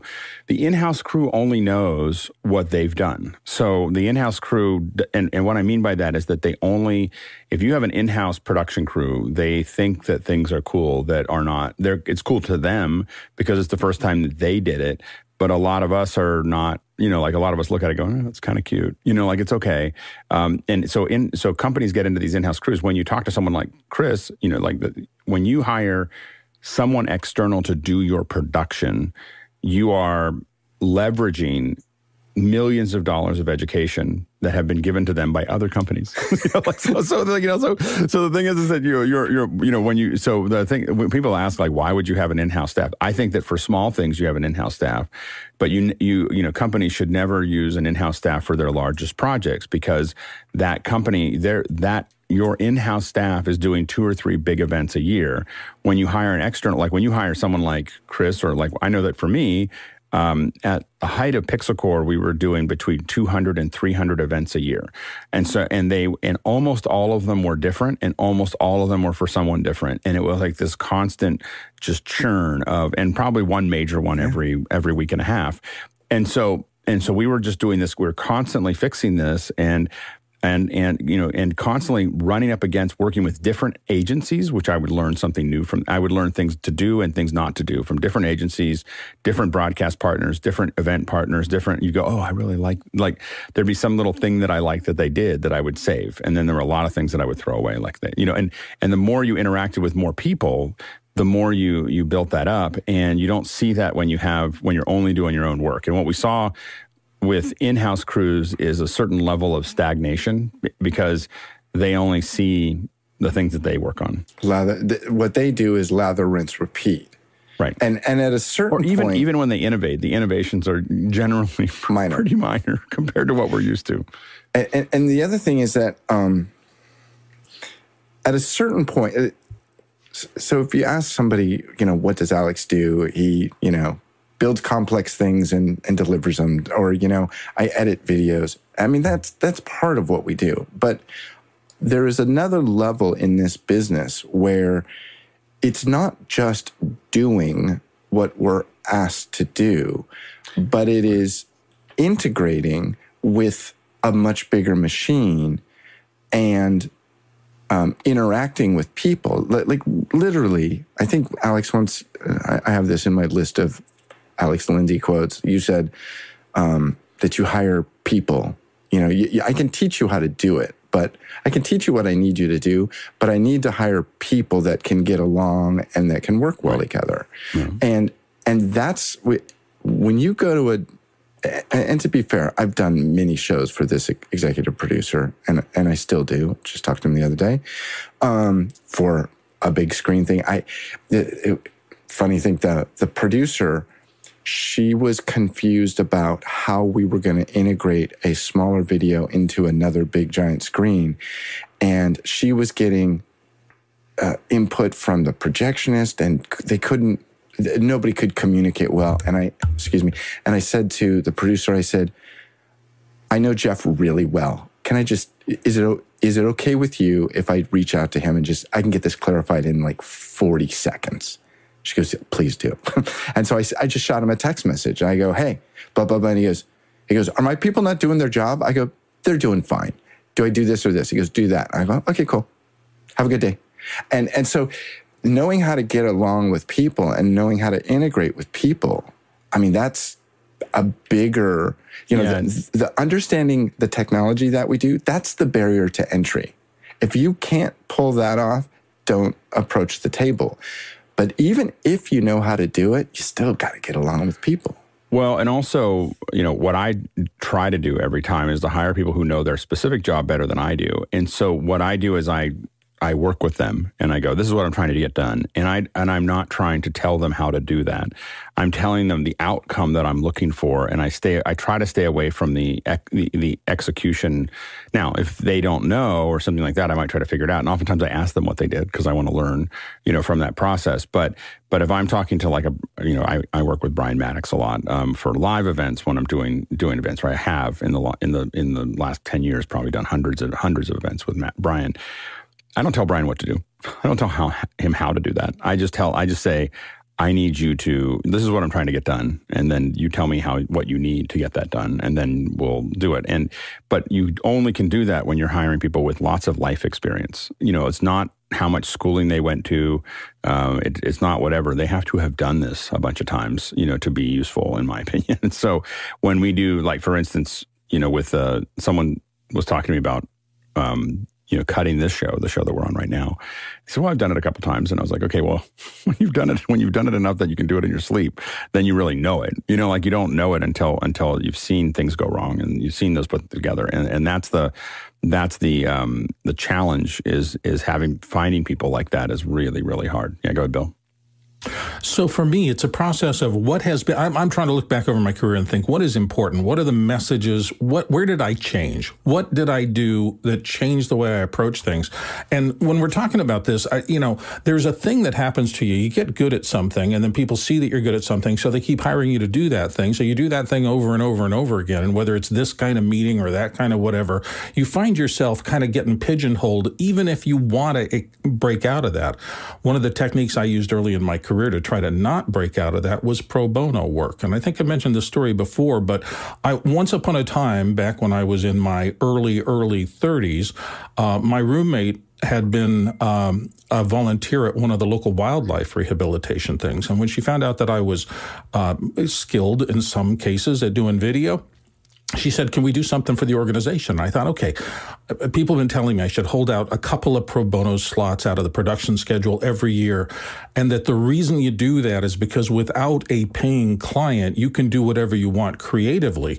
So I said, yeah, let's do something. And we were in a meeting, and a couple of things came together in an unusual way. One of it is that somebody knew a friend who had a big crane. I mean, literally a really big crane, a hundred-foot crane. And then we were talking in the meeting about doing a wildlife release of rehabilitated raptors out in the Superstition Mountains. So it was really cool. I thought, well, what a perfect combination. Let's take the crane out into the dirt roads, find a place, and then we can get a raptor's point of view of what it's like to like rise up out of rehabilitation and go flying off. So yeah, it seemed like a good idea at the time. So we did that. And so I found myself one day at the top of a hundred-foot crane arm over the mountains shooting this stuff. And it was gorgeous and it was beautiful. And I came back feeling so great. I never would have been given the opportunity to do something like that just as a shooter. But then the big lesson came later. And that is, as I got down and I had that footage, I had some of the footage of the veterinarians who were going to rehabilitate the raptors. I also said, okay, you've got a crew here of volunteers. Let's talk to them. And I was so impressed by the passion that they brought to their subject. And, you know, I've been doing voiceover for a lot of years. And I've said this before here, that one of the crutches I used to use is that if my If the, the program that I was working on didn't have much drive, I could always just narrate my way through problems. As I was looking through the footage of everybody who was talking, when I finally got down to the final edit, this weird little thing came up the back of my, crawling up the back of my neck, said, shut up and let them tell the story. And I realized that I had enough exposition from the volunteers that I didn't have to say a word. I've told the story before of, of I took this video when I had finished with it to the thing, and at the moment of the first release, the entire audience stood up and cheered. It was partially because of the sound mix and things like that. There was a big boom at the moment that happened. But that was the day I realized that that is what I had been looking for my whole career, finding things where I could get out of the day-to-day rut, expand myself, and and learn lessons that were more important to the storytelling part of things than it was to just getting the job done and getting the paycheck over and over again. So I will always hold out that project for me as a real turning point in my career. Started by doing for something for free, but it really released those ideas for me for the rest of my career, and I'm really grateful for it. You know, I think that one of the things for me is that I, I spend a lot of time, uh, um, I do a lot of free, you know, pro bono stuff. You know, I do a lot of things like, hey, let me just play with this. And I, and I always, I, I always I think it's funny because I joke that, you know, for, um, you know, free is the, free is the straw that drank a thousand milkshakes, you know? so so a lot of times I get in on things because someone will send me something, hey, I need some help with this. And I'm like, sure. And I'll spend a little extra time on the weekends or whatever. And um, and I'll knock something out for them. Well, that's usually their proof of proof or test case that they use to sell something. And then where are they going to go when it's working? Um, you know, they're going to come back to, uh, you know, oftentimes to, um, to, uh, to, to, to us. Like, for instance, I, I uh, did this... Um, We did this concert. Uh, let's see if I can cut this here. This was done for free, and we this was YouTube had um, YouTube had just released four K, so I was hungry to do a four K live stream, and I had the encoders to do it. And I just didn't have anywhere to, you know, I didn't have the where to put it, you know, and so um, so YouTube did this, and I and uh, this is uh, Natalie Don from Pomplamoose, and so she wanted to do her own, you know, little little concert, and. Uh, And we went into the uh, Patreon uh, headquarters, um, and um, uh, her, her husband uh, started Patreon. So, um, so uh, anyway, so but for free, we just kind of brought in. We brought in a truck of gear, like all the cameras, all the things, all the people, everything else. And here you can see kind of the setup. We had lights and speakers, and you know everything else that we needed here. Um, and uh, and the thing is, is that we learned so much, and we were able to train so many people in what we did. Um, that that it was, you know, it was it, what it didn't have is the pressure of being paid for it. We were experimenting with something. We don't even know if four K is going to work. Um, but I, you know, and what I find is that it's very, very hard for me to figure out how to do um, production in a vacuum. So we can sit there in the office and wire things out and think about them. But until you're on the ground and you're actually doing it, um, you don't know whether... Uh, um, You know, you don't you don't know whether that's going to work or not, you know, and, and whether it's really going to stand the test of production. And what's funny is, is that then years later, when COVID started, this is this happened years before COVID, um, you know, Patreon called us and said, hey, we're trying to do some streams. Can you help us? You know, because and, and, and it had nothing, but it wasn't, we didn't do it for that reason. We didn't um, think of it that way. We simply, uh, you know, we were just doing it to do R and D at that moment, but you just never know what you're going to unwind when you do that. And then we did a bunch of stuff there, and it was it was good. Yeah, go ahead, Mitchell. Fun stuff happens in production. Um, way back when I was doing a project with uh, the Pepsi Challenge, remember they had that thing where they were uh, com- comparing it to Coke? And anyhow, there was a uh, video production that we had to do, and I'm real uh, picky about the music tracks, and if somebody's going to edit a music track, they better do it right because I'm really picky about it. Well, I couldn't get to it, but all of a sudden the client uh, uh, decided they wanted to see a pre-cut uh, the next morning, and I let one of our junior uh, editors do the edit, and the edit was horrible on the music. Yeah. It was just so, but we had to walk it out to the uh, the client right then and there. So I said to the uh, the crew, I said, oh, "Look, I'll just cough um, during the uh, uh, the presentation to the client. I'll just give it a good cough." And a good cough can cover a bad edit any day of the week. So uh, we went to the uh, location where the client had, they rolled the tape, and right at that edit point, uh, not only did I cough, but half the crew coughed at the same no, time. So there was something oh, no. definitely up. So I just laughed. It was funny. Next question. Next question comes from Dave Troutman in Edmonton, Canada. I was followed by the Prime Minister's security when they heard somebody call for me to get the shotgun from the truck. Uh, the leather case didn't help things. Anyone else have a security issue when on location? Go ahead, Paul. Yeah, I wouldn't use that terminology. I would say a skinny mic. Bring the skinny microphone. Yeah. Okay. Right. Yeah. Go ahead. Go ahead, Jason.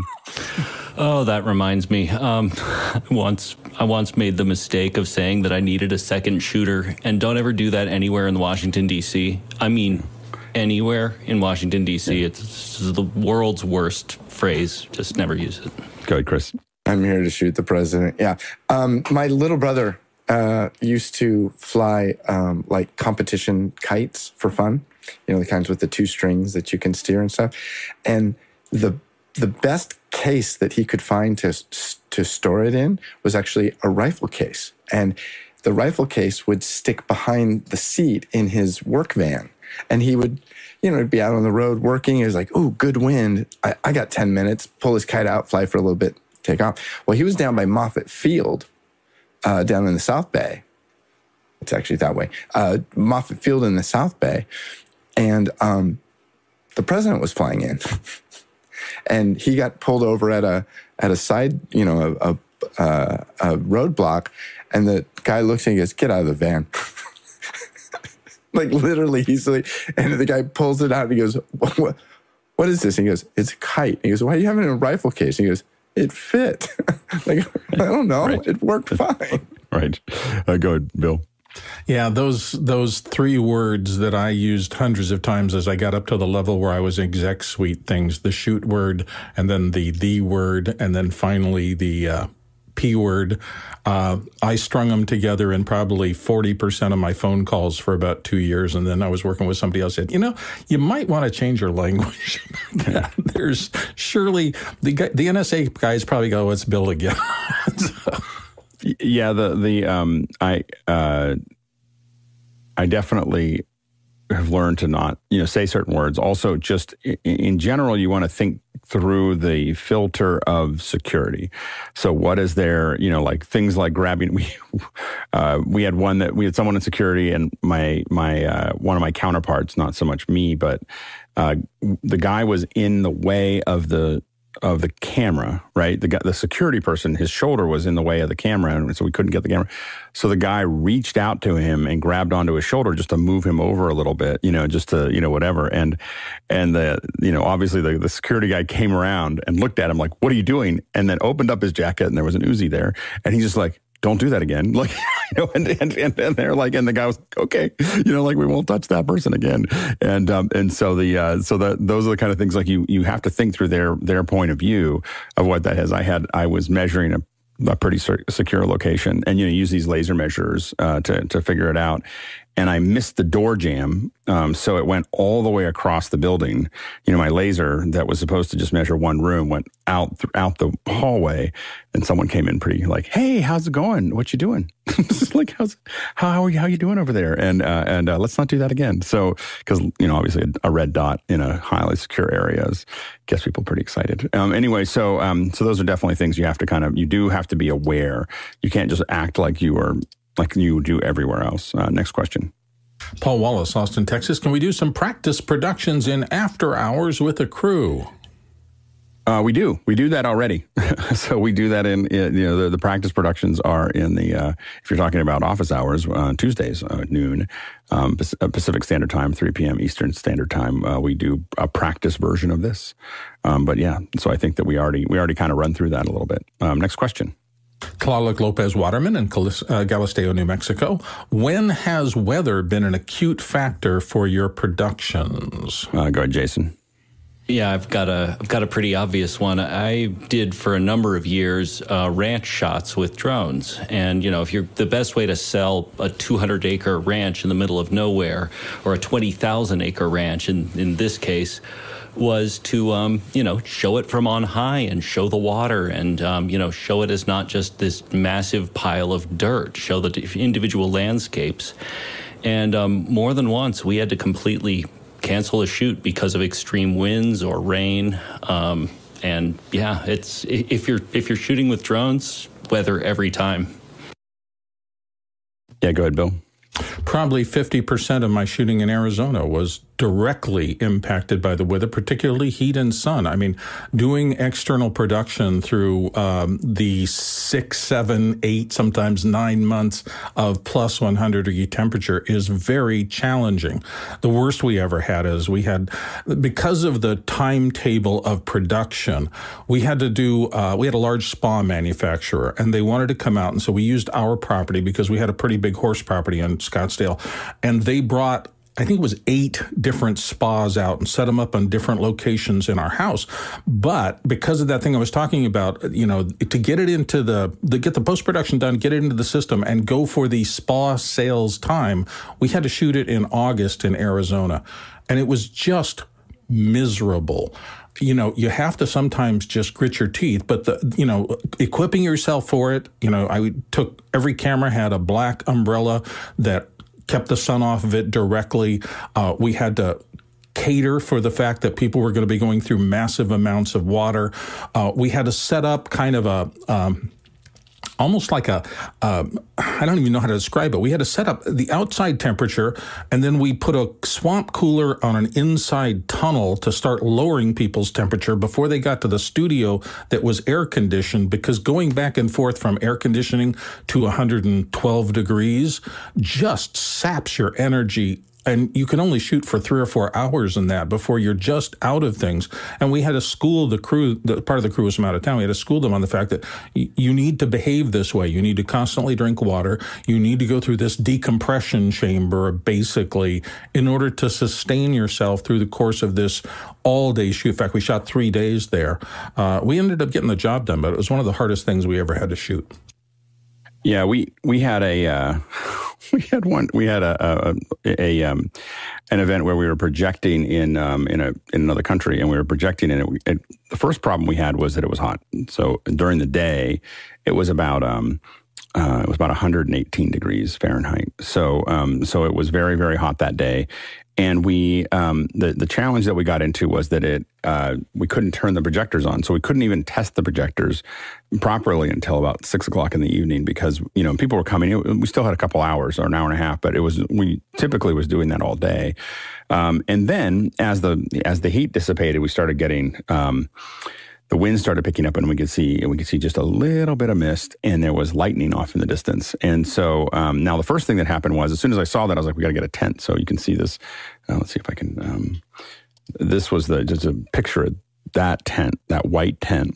That was us. So this little blow up, it's a blow up screen and a white tent um, that's sitting there. Now, now the thing is, as I said, you got to have a white, I got to have a tent. It's going to rain. And they were like, well, we can't. I said, those are two four K barcodes, you know, with D C Ps. Like, I need a tent, you know, like, you know, for this, or, or that we get any sprinkles and I'm going to have to, I'm going to have to get rid of it. So I put that tent up.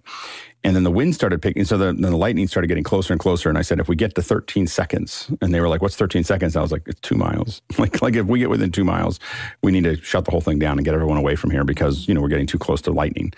And they're like, oh, we can't stop the, the event. And I'm like, well, we're going to have to, like, you know, like that's not going to, we're not going to, that's not really a negotiable problem.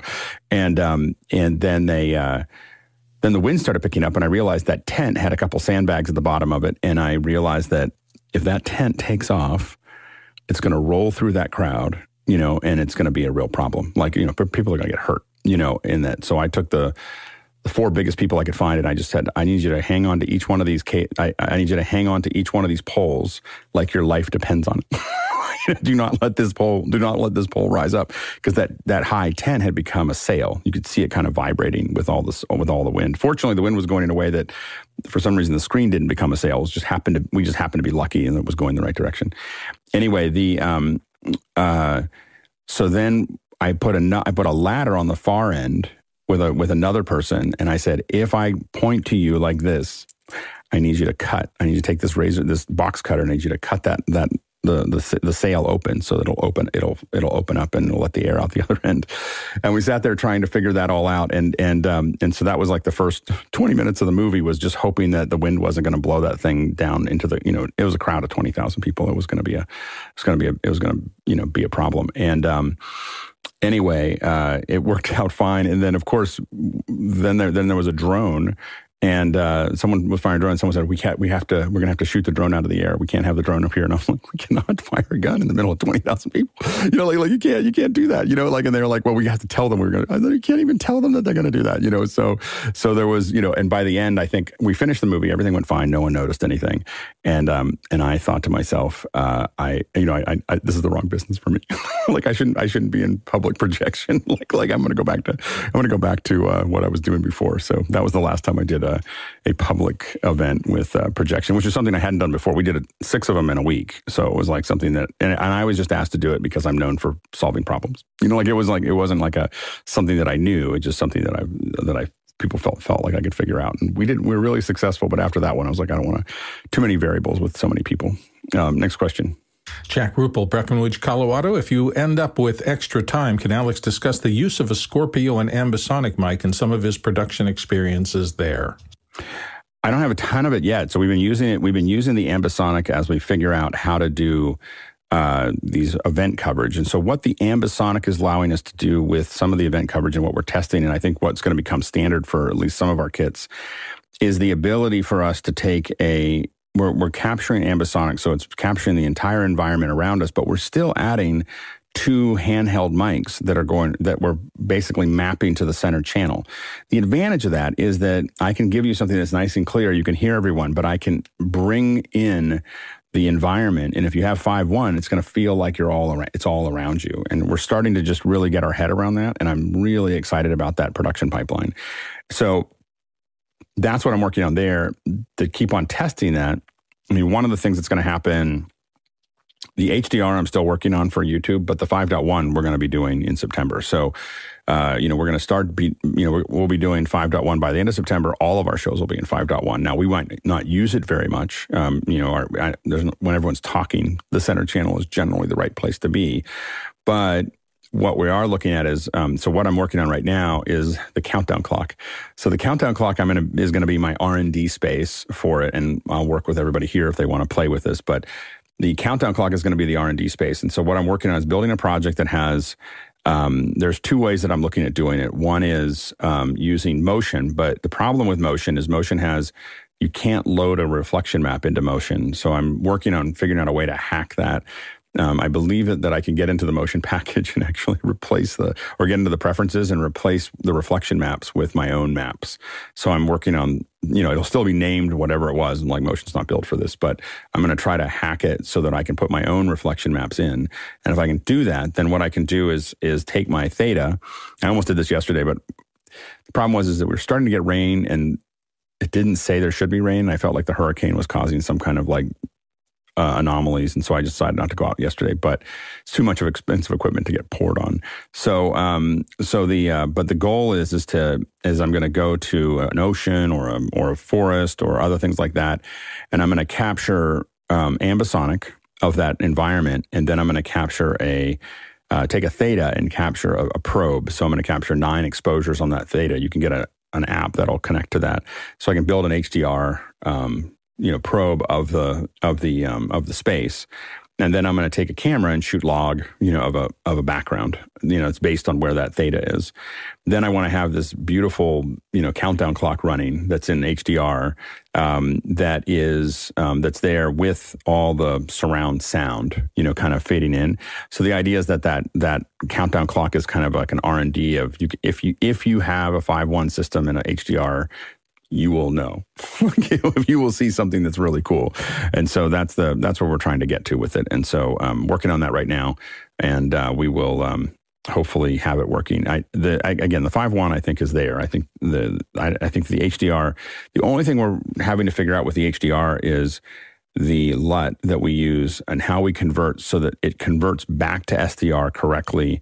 So I've, I, I, at first I was blaming YouTube for this, but it's not YouTube's fault. I have to get the, I have to make sure that my conversion from S D R to H D R is set up in a way that it comes back to S D R it, correctly. And I haven't quite figured that out, but we're close.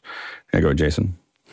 Um, so as far as the trade show idea is concerned, are you thinking you're going to automate this? You're going to put in some sort of ducking for the ambience? Or are you going to allow it to just be oh, we don't have to automate centered? It. Got yeah, it. So, it's just going to be the surround. So what, what happens is is that um, Um, Mickey, we, we this is already working. So that part's working for the event coverage, which is the ambisonic comes in as four channels. We're doing four right now because the live view will do up to eight channels. So we really can't do second order because that would be eight channels on its own. Um, so we have the four channels that are the ambisonic, and then we have the two channels. And we're going to do a whole second hour on this, so I'm not going to belabor it. And Mickey's going to be here, and we'll walk you through the whole thing. But um, anyway, so those four channels are then converted to five point one. And that becomes the space, right? That's the space that's there. The two the two mics are coming down, and we might we could do up to four mics, can come right down the center channel. So we can map that. Once the ambisonic's been converted to five point one, we can map the mics in the center channel, but we've got all this other, all this other environment. We can just bring that environment up and down because we're not, you know, because it's not connected to the mics. The mics are, are themselves their own, you know, we can make sure that they're exactly what you want and you can hear it clearly and everything else. But we can bring that, and we're using S M fifty-eight, so there's a lot of off-axis rejection. So there's not really any, you know, they're essentially clean mics going down that center that center path. And so, so anyway, the, the early tests that we've done have been very successful, and to the point where I think once we get used to doing it, and we're going to keep on telling people how we're doing it, I think this is the way to do this. You know, like it's it really, it's so much more than stereo, in my opinion, when I'm listening to it that way. So um, I think it's going to be really, I think ambisonic is a really powerful tool to event coverage of all kinds, whether it's golf or or tennis or anything else. Grabbing the environment and pulling it back in is really interesting. I I, I push back on the st- the concert stuff because concerts are really complicated in themselves, but because there's a lot of people all stacked around everything and it's got lots of amplification and everything else. But I think that it could work in a lot of other places really effectively. Um, next question. Next one comes to us from Paul Wallace in Austin, Texas. How would you do your own production from home just for fun? I uh, I have a lot of gear at home. So when I do production at home, it probably is a little over the top. So um, I did some TikToks with my kids, and um, I, I I figured out a way to map my my phone to the top of a, a Blackmagic six K so that we could shoot the whole thing in six K, um, shoot the, their segments in six K, but they could still follow along with the voices of, you know, like you have the the audio that you're trying to follow along with on TikTok. So we had to figure out a way that they could hear the TikTok and do the thing that they wanted to do. But we shot it all with... Um, with uh, a Blackmagic six K, and um, and then and then recut that all in Final Cut, both for sixteen by nine and um, and uh, for uh, nine by sixteen. You know, I did a pan and scan for it to, to make that actually happen. But so so I, I tend to use it as an opportunity. I think if you if you you'll see you'll see my kids many years ago. If you go somewhere on YouTube, if you do a search for the McDubbies, they like to call they they called it the McDubbies. Um, you'll see. I think there's only one video up there that we did, and then. I had a lot of time for a little while, so we were playing with all these TikToks, and then I got busy, and so I haven't built anymore. Now, go ahead, Bill. I'm Paul. Yeah, I got a uh, an email from TikTok today saying I don't meet the age requirement. Oh, there you go. Wait, so I've got to oh, work on that. I'll have to do something yeah. to fix that, Alex. I don't yeah, know so what I'll I need to do. Yeah, exactly. Uh, next question. Dave Troutman, Edmonton, Canada. Just three words. Working with animals? Yeah, go ahead, Bill. I've done a lot of this, as people around here kind of know. I, I got hooked up with PetSmart back in when they were a couple of dozen stores. And by the time we ended our relationship with them fifteen years later, they had twelve to fifteen hundred stores out there. So I have shot all sorts of animals. Uh, there are a lot of stories to tell. You know, two things. Number one, have somebody on set who works with whatever the animal is all the time, a handler or somebody. In, in a lot of cases, you don't want to do it yourself. Most animals are chill and they're fine. There are some that are definitely not. Uh, I still to this day, and I adore cats. I don't have one right now, but we've had them through the years. Uh, we had to do a video on bathing cats, and my subtitle for that is There Will Be Blood, yeah. um, particularly because we didn't have some, you know, just somebody brought in a cat who had knocked a whole thing of honey on itself, and the, they wanted it bathed, and somebody said, well, we should just shoot this. That was not a pleasant shoot. Later, we had an expert come in who told us all about the process. Working with cat is a little bit like working with fissionable nuclear material. You have to be very precise and very careful to do it if you want to get out of that unscathed. Um The other really weird one about working with pets is that we had to shoot a couple that were really horrible. One was crickets, because they're feeder crickets throughout the entire store process, and I am not a big fan of crickets. Some people may love them. I find them one of the most annoying beasts on the planet. They do not smell good either. But we also had a lot of really great experiences with large uh, animals, emus, llamas, um, horses, and I think It, you know, I like animals, so it was a joy to be out there. And probably the best day in my entire career, I was working and the uh, the supervisor of the whole video process, Tom, happened to be on the set that day. And he came over to me and he said, "Shut it down." And I said, "What do you mean, shut it down?" And he said, "Look at that dog. That dog is stressed." We were doing, a, I think, a grooming thing or something. He said, "We're going to shut down until that dog feels better." Now, this was when they were smaller. They've been bought three or four times. But I remember feeling like I can work with these people. They're not just here to get stuff sold. They really do care about doing it right. And we shut down a crew of ten for maybe twenty minutes to let that animal settle down and become comfortable with the shoot. And it made for a better shoot. Instead of all the behaviors that the animal behaviorist who was on set say, "That cat, yeah, it's not quite a good shot. He seems really tense." They were sensitive to those things I would have missed as somebody without that expertise. So that's my thoughts about animals. Next question. Next question comes to us from Tlaloc Lopez Waterman in Galisteo, New Mexico. Generators, line power, battery, which has gotten you? Go, Jason.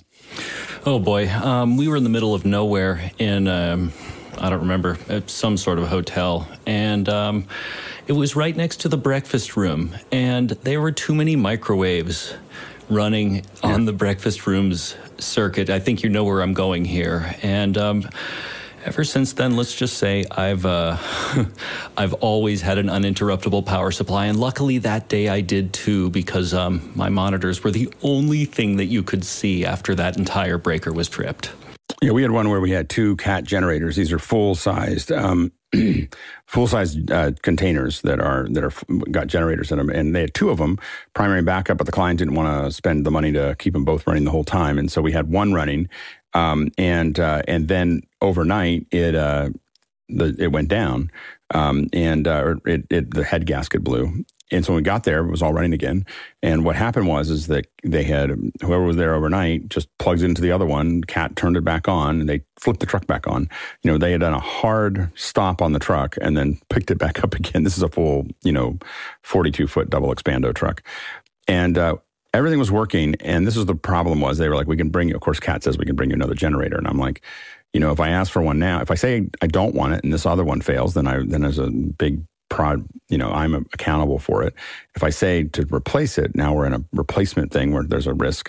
And uh, I felt like if I said, if you can get it to me at this time, which was an hour and forty-five minutes before the show, um, I should have said no, but I didn't. And um, I said, if you can get it before this time, I can, I can, we'll put it in. And so we very carefully brought the truck back down and brought it back up. What we didn't know is that we had corrupted the first time it got hard stopped. We had corrupted the controller for the Harris router. And when it comes back up, the, the two controllers, there's a primary and a backup, they just, they copy each other. So w- when we went down and went back up, the Harris router copied the bad card to the good card. So now the router was gone. And so we were an hour and a half out. And uh, and uh, we, you know, at an hour before, you know, we still didn't have any cameras. And um, we shot the red carpet part of it with uh, with an iPhone. And um, and then, uh, you know, to capture that, to play for playback, which we were going to capture with a camera. And then in about twenty minutes before the show started, was, was scheduled to start, the first camera came up. Five minutes before, all the cameras were up, but the graphics weren't up, and we just used a jib against the L E D wall. And um, and we started on time. but but I have to admit, all of us had to um, stare at the wall afterwards for just a little while. Like we were just like, just to just to kind of get our head back head back into it, because it was a pretty big project. And, um, you know, when you have two cat generators and a double expando, and that's the least expensive part of your project, then that's, that's a big project. So, um, so anyway, so those are the things you, power is something that, Uh, what we what we needed to do there was have those two power go into a U P S and have them both on a day before, and never say we could do something the morning of. Like it's just like, well, we're going to have to do the best we can and explain that to a client. Um, that's what we learned from that one, is to um, move slower with the power. Now, next question. Douglas Carmichael, airline, airport, immigration, customs stories. You know, the first time I went to, I, I took a bunch of gear out. I didn't know that the carnets existed. That's why I wanted to do the carnet thing a couple weeks ago, was to make sure people knew what carnets were and how they worked, and that there's people that do them. I showed up at the Seychelles, in the Seychelles uh, with about two hundred thousand dollars of hardware to do some interviews. And they were like, what are you going to do here? You know, like, and and and fortunately, I was with a D P that's done this a lot and talked our way, went over and talked to them for a little while and explained that we were new and everything else. And and we got through it. But that was a, um, yeah, that was an exciting one for us. But but there's, you know, there's, you know, for us, a lot of those have been, um, you know, we had, we came out of uh, Israel. We had done with with a model named Bar Raffelli, um, and uh, we were in Tel Aviv, and uh, we got there, and and uh, they looked at our cases, and they opened up one, and then they just opened up all of them. So there's like six six foot tables, just all of our gear all laid out, and we were like two and a half hours before this gone. So I wasn't that stressed, but an hour and a half before, and then an hour before the the flight, I was starting to get pretty stressed, and and they were like, we need to keep this. And they showed me my my sound device is four four two. And I was like, I can't, I can't, I can't leave that here. I need it in New York tomorrow. And um, and uh, so then they and they said, why are you here? And I said, oh, we're doing an event, an event with Bar Raffelli. And we just finished an event with Bar Raffelli. And, and they came back and they said, can you prove it? And fortunately, Bar Raffelli had posted a picture on Instagram of me behind one of the cameras. Like that just happened. I just happened to see like half of my face, and it's just like I'm doing this show or whatever. So that I was able to go to her instant Instagram account and say, "Here, this is me. See," and um and they and then there was this huddle, and they were like, "Bar Raffelli, Bar Raffelli, Bar Raffelli," and they came back out and they said, "You can go." so, so it was, and it was, a, but that was a that was probably the one that I probably the closest to uh, um to that. Go ahead, Bill. Well, just about the logistics of moving around, I had a three-stop East Coast shoot, and I, it was a, a relatively low budget. I was a little bit squeezed, so I decided to do it myself, and I packed very carefully. I think I had four cases. And I thought, you know, I've done this before, but I was used to Western airports where usually there's not that much difference between, or distance between where the uh, bags land and you can get to your rental car or van or whatever you're doing. This was one of those cases. It just didn't work that way. And I remember particularly taking the gear back. I drove into the airport to the rental thing, and I was like seventy cars back where this, you know, five lines of rental cars being returned. And the hassles of trying to schlep two bags on the roller and then come back to the car and schlep two more bags and then come back to yeah. the car and get the keys and turn it. It's not always the things you think of. Now, I wouldn't do that without a three-person crew, period. Right, we showed up. All of our stuff was always like, if there was more than cases than one person could carry in one trip, there was people that went with them to, to solve yeah. all of that. And and we take our own carts, we do our own things, you know, yeah, absolutely. It's and, and this, again, Cartage comes is from... important. Yeah, no, absolutely. Next question. We're going to kind of move quickly because we don't have okay. a lot of time. And yeah. Okay. Uh, Andre Dalle, Berlin, do you remember situations in production where you were overstrained because of circumstances? If so, how did you, how did the situation turn out, and what did you learn from it?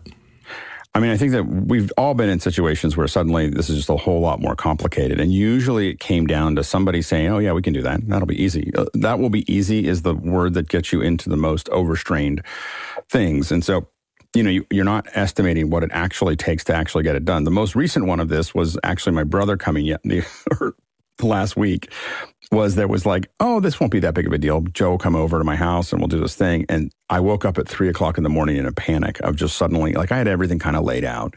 And I was like, oh, I didn't think about all the returns. And so I was up there like running cables and testing things and pushing things out and putting all the like hanging stuff over my, you know, and so I got into this like, there was like, th- you know, three and a half hours of me just jamming away. And then Joe showed up and then we had to test the stuff with his camera. And then, and by the end of it, um, and, and again, it's usually for me when I get overrun, it's not for production productions. Because as I said, when I do productions, I'm super conservative. Like I, as we've said before, I try to keep everything forty to sixty percent of capacity um, to make sure that I can do it. Um, but home productions or ones that we're doing for this show is where we really get ourselves over overwhelmed because they're experimentation. We haven't done it before. And, you know, those are the things that that get us into into trouble. So um, anyway, so that was my most my most recent story, which is only a week old. Uh, next question. Tommy Shantz in Saint Paul, Minnesota. On the other bottom end of the thermometer, what issues have you had because of cold and freezing temps? Go ahead, Bill. The biggest problem was dew indicators on the old cameras, helical scan stuff. That's gone, thankfully, so it's not. I don't see as many problems with that. I will say I had to shoot uh, dog sledders in Kablunik up in the Colorado Rockies, and the snowpack at the top where we were shooting the dog sleds going through was probably thirty feet deep, and the guy told me not to step off the trail at any time. I made a mistake and did that, and I sank up to my hip in powder and realized that if I had tumbled that direction, I probably would have kept going. So you just have to respect the environment and weather. When people tell you to do things to mitigate weather problems, listen to them. Next question. Uh, David Brady in New York City, uncomfortable situations while miking talent. I have a number of tales, some where the talent were very reassuring that it wasn't her first rodeo. Yeah, I mean, I think that the, miking talent is a super tricky, tricky thing, and um, and especially when it comes to miking women, because they, their clothes are very complicated, and obviously you want to be appropriate of, of getting those. I almost always have women mic women, so I will. Um, I, that's my general rule, and if I see, if I know that I have a woman that is talent, you know, I, I don't always have control of this, but generally I. I try to book somebody that's going to be an A two, that's going to be a woman, just to, to make it, you know, not not complicated for everybody. Um, but if not, then you need people who really know what they're doing. Like, this is not a place you take someone that has never mic'd someone before, because that what happens is they fiddle a lot trying to figure out how to make it all work, and that that's usually really uncomfortable. And again, you always have to think about talent as a as a flower, male or female, it's a flower. And if you whack it against the ground and make them stressed, then they're not going to get the best performance. So you just you just want to be careful. Bill, real quick. Yeah, it's exactly that. You have to know what you're doing. You have to be sure about it. You you develop things. I had my wife do ninety-nine percent of our female talent. If I had to, a couple of little things I did, I would always try to lower myself and my eyes so that I was looking up at the woman I was micing rather than looking down. Um, th- little things like that. And then having the right tools, knowing everything was prepared in advance so you could do it. Yes, experience, talent, and models, they could care less. And you so you have to say, have Have you, uh, you know, how long have you been in the business or something like that? And sometimes they look at you and go, just do the job. And the two things that are really useful for this are there's guide wires that you can actually attach a mic to. You can attach the lav, you know, the T A four to, and it's a long flexible wire that will just go through um, clothing, and then you can just pull it through it, and it just keeps you from having to do a lot of stuff with your hands. So it just it's just a really it's a really useful. And the second one is called a mic bullet, and it'll attach to your, um, you know, to the end of your T A four or T A five, like the little one, and you drop it in for someone's shirt or or for clothing. It just it just uses gravity. It's just it's round on the front. Um, you cannot take it through T S A. just, just in case you're wondering, something that looks like a bullet and says "Mike Bullet" on the outside, they're just like, no, you're gonna have to leave this here. I've lost a couple that way. Uh, next question. Walt Palmer in uh, Lewis, Delaware. White House stories. Um. You know, I think that the the the, uh, the most interesting thing for me was just really realizing the level of detail that we needed to work at at the, in the White House. You know, and it was just, um, you know, that that you really had to pay attention to. Like we we had some chairs set set out that they brought, and I said, oh, they said, be careful with the chairs; they're a little old. And I said, well, how old are they? And they said, two hundred years old. It's like, okay, let's let's all be careful with the chairs. And you know, we used you know the. Uh, carpet squares, you know, like if you look at pictures of any of the, our behind the scenes, you see all these little carpet squares because everything's expensive, you know, and so, and, and they, and most production companies don't take care of it. And so we were seen as a very high-end team, mostly because we, um, because we took care of everything. So that's, that's the thing we learned the most from the White House. Uh, next question. Tlaloc Lopez Waterman, uh, when producing events in extreme temperatures, how do you make sure your crew does not get overheated, overtired, or otherwise endangered? Uh, yeah, go ahead, Bill. I spoke to that a little bit. Awareness. You have to be awareness of what's going on there. You have to, if you don't live in the area and you're coming in from the outside, get people around you who do live in the area. And if they'll tell you, you know, this is heat and humidity and it's you can't shoot for more than fifteen minutes at a time before you have to take some kind of break, listen to that. They know what they're talking about often. And one of the things that, that it, I am pretty protective about the crews in the sense that, you know, I normally say, I, now I oftentimes won't say it's because of the crew because a lot of crews in a lot of parts of the world will work in all kinds of conditions, but I'll say, well, my equipment can't run. It, w- your your yeah. event may fail if the ambient temperature is over seventy-five degrees Fahrenheit. Like I just, I'm just, I can't guarantee a show if you do that. And so it's in my rider that we, the equipment, you know, is not guaranteed past seventy-five. Now what that does is it forces there to be air conditioning. like it's just for my crew. And and so it, it, I don't do it now. See, I've said this on a show, so now people are going to be like, oh, we just know you're doing that for the crew. Well, yeah, I am doing it for the crew because the crew operates better under seventy-five degrees Fahrenheit as well. And so, um, so we've been in a lot of places. I will resist working outside at almost all costs. Like, not always.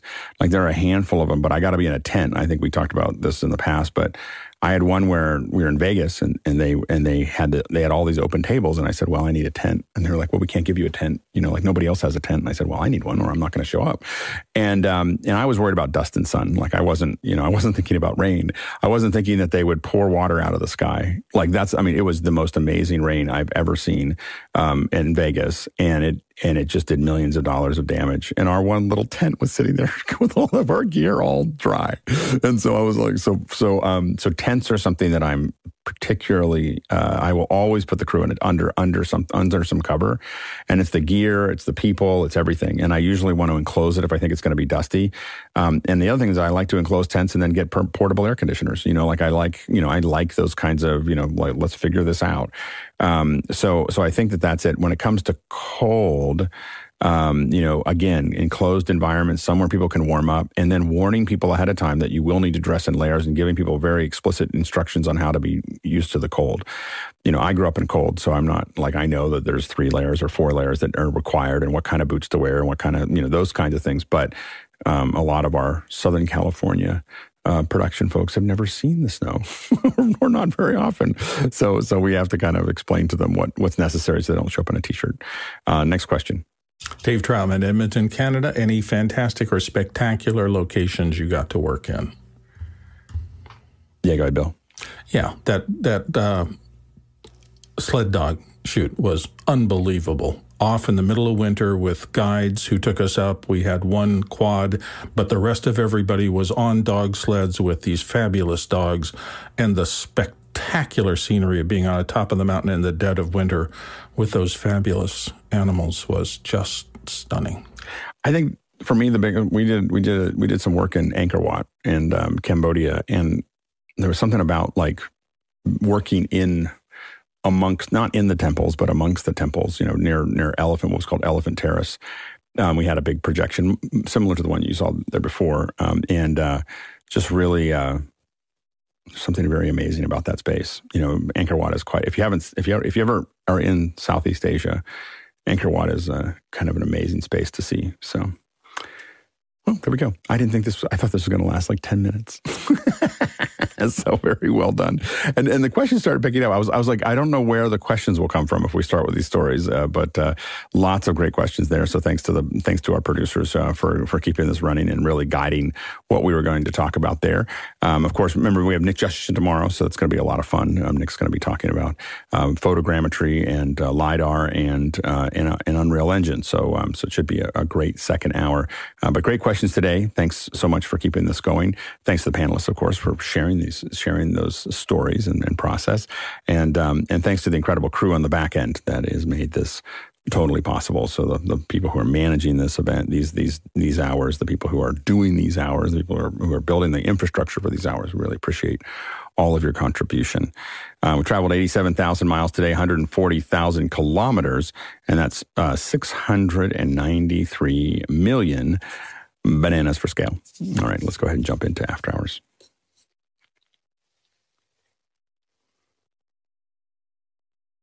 The best, the best part, Angkor Wat, is the sandwiches. They have these breakfast sandwiches we used to go to every single time, every day. They're a dollar, one dollar. Like I, it was funny because I was getting like I was getting breakfast at the at the. It was like a buffet. It's a very nice hotel buffet, and you're getting, it's like twenty seven dollars or fifty four dollars. I think it was like fifty four dollars for the buffet. And I was like, I think I like the one dollar sandwiches better. So I just get two of them. The colder the location, the better the breakfast. Did you ever notice that? Yeah, well, this was really hot, yeah. but it was, but, it, but we always get there right when he opened. And I don't know what he put in the eggs. It was like this little egg sandwich. And he, there was like, I took a video of it even to try to figure it out. And I still, still can't quite get it right. Something in the sauce. I haven't figured it out yet. Magic. Magic.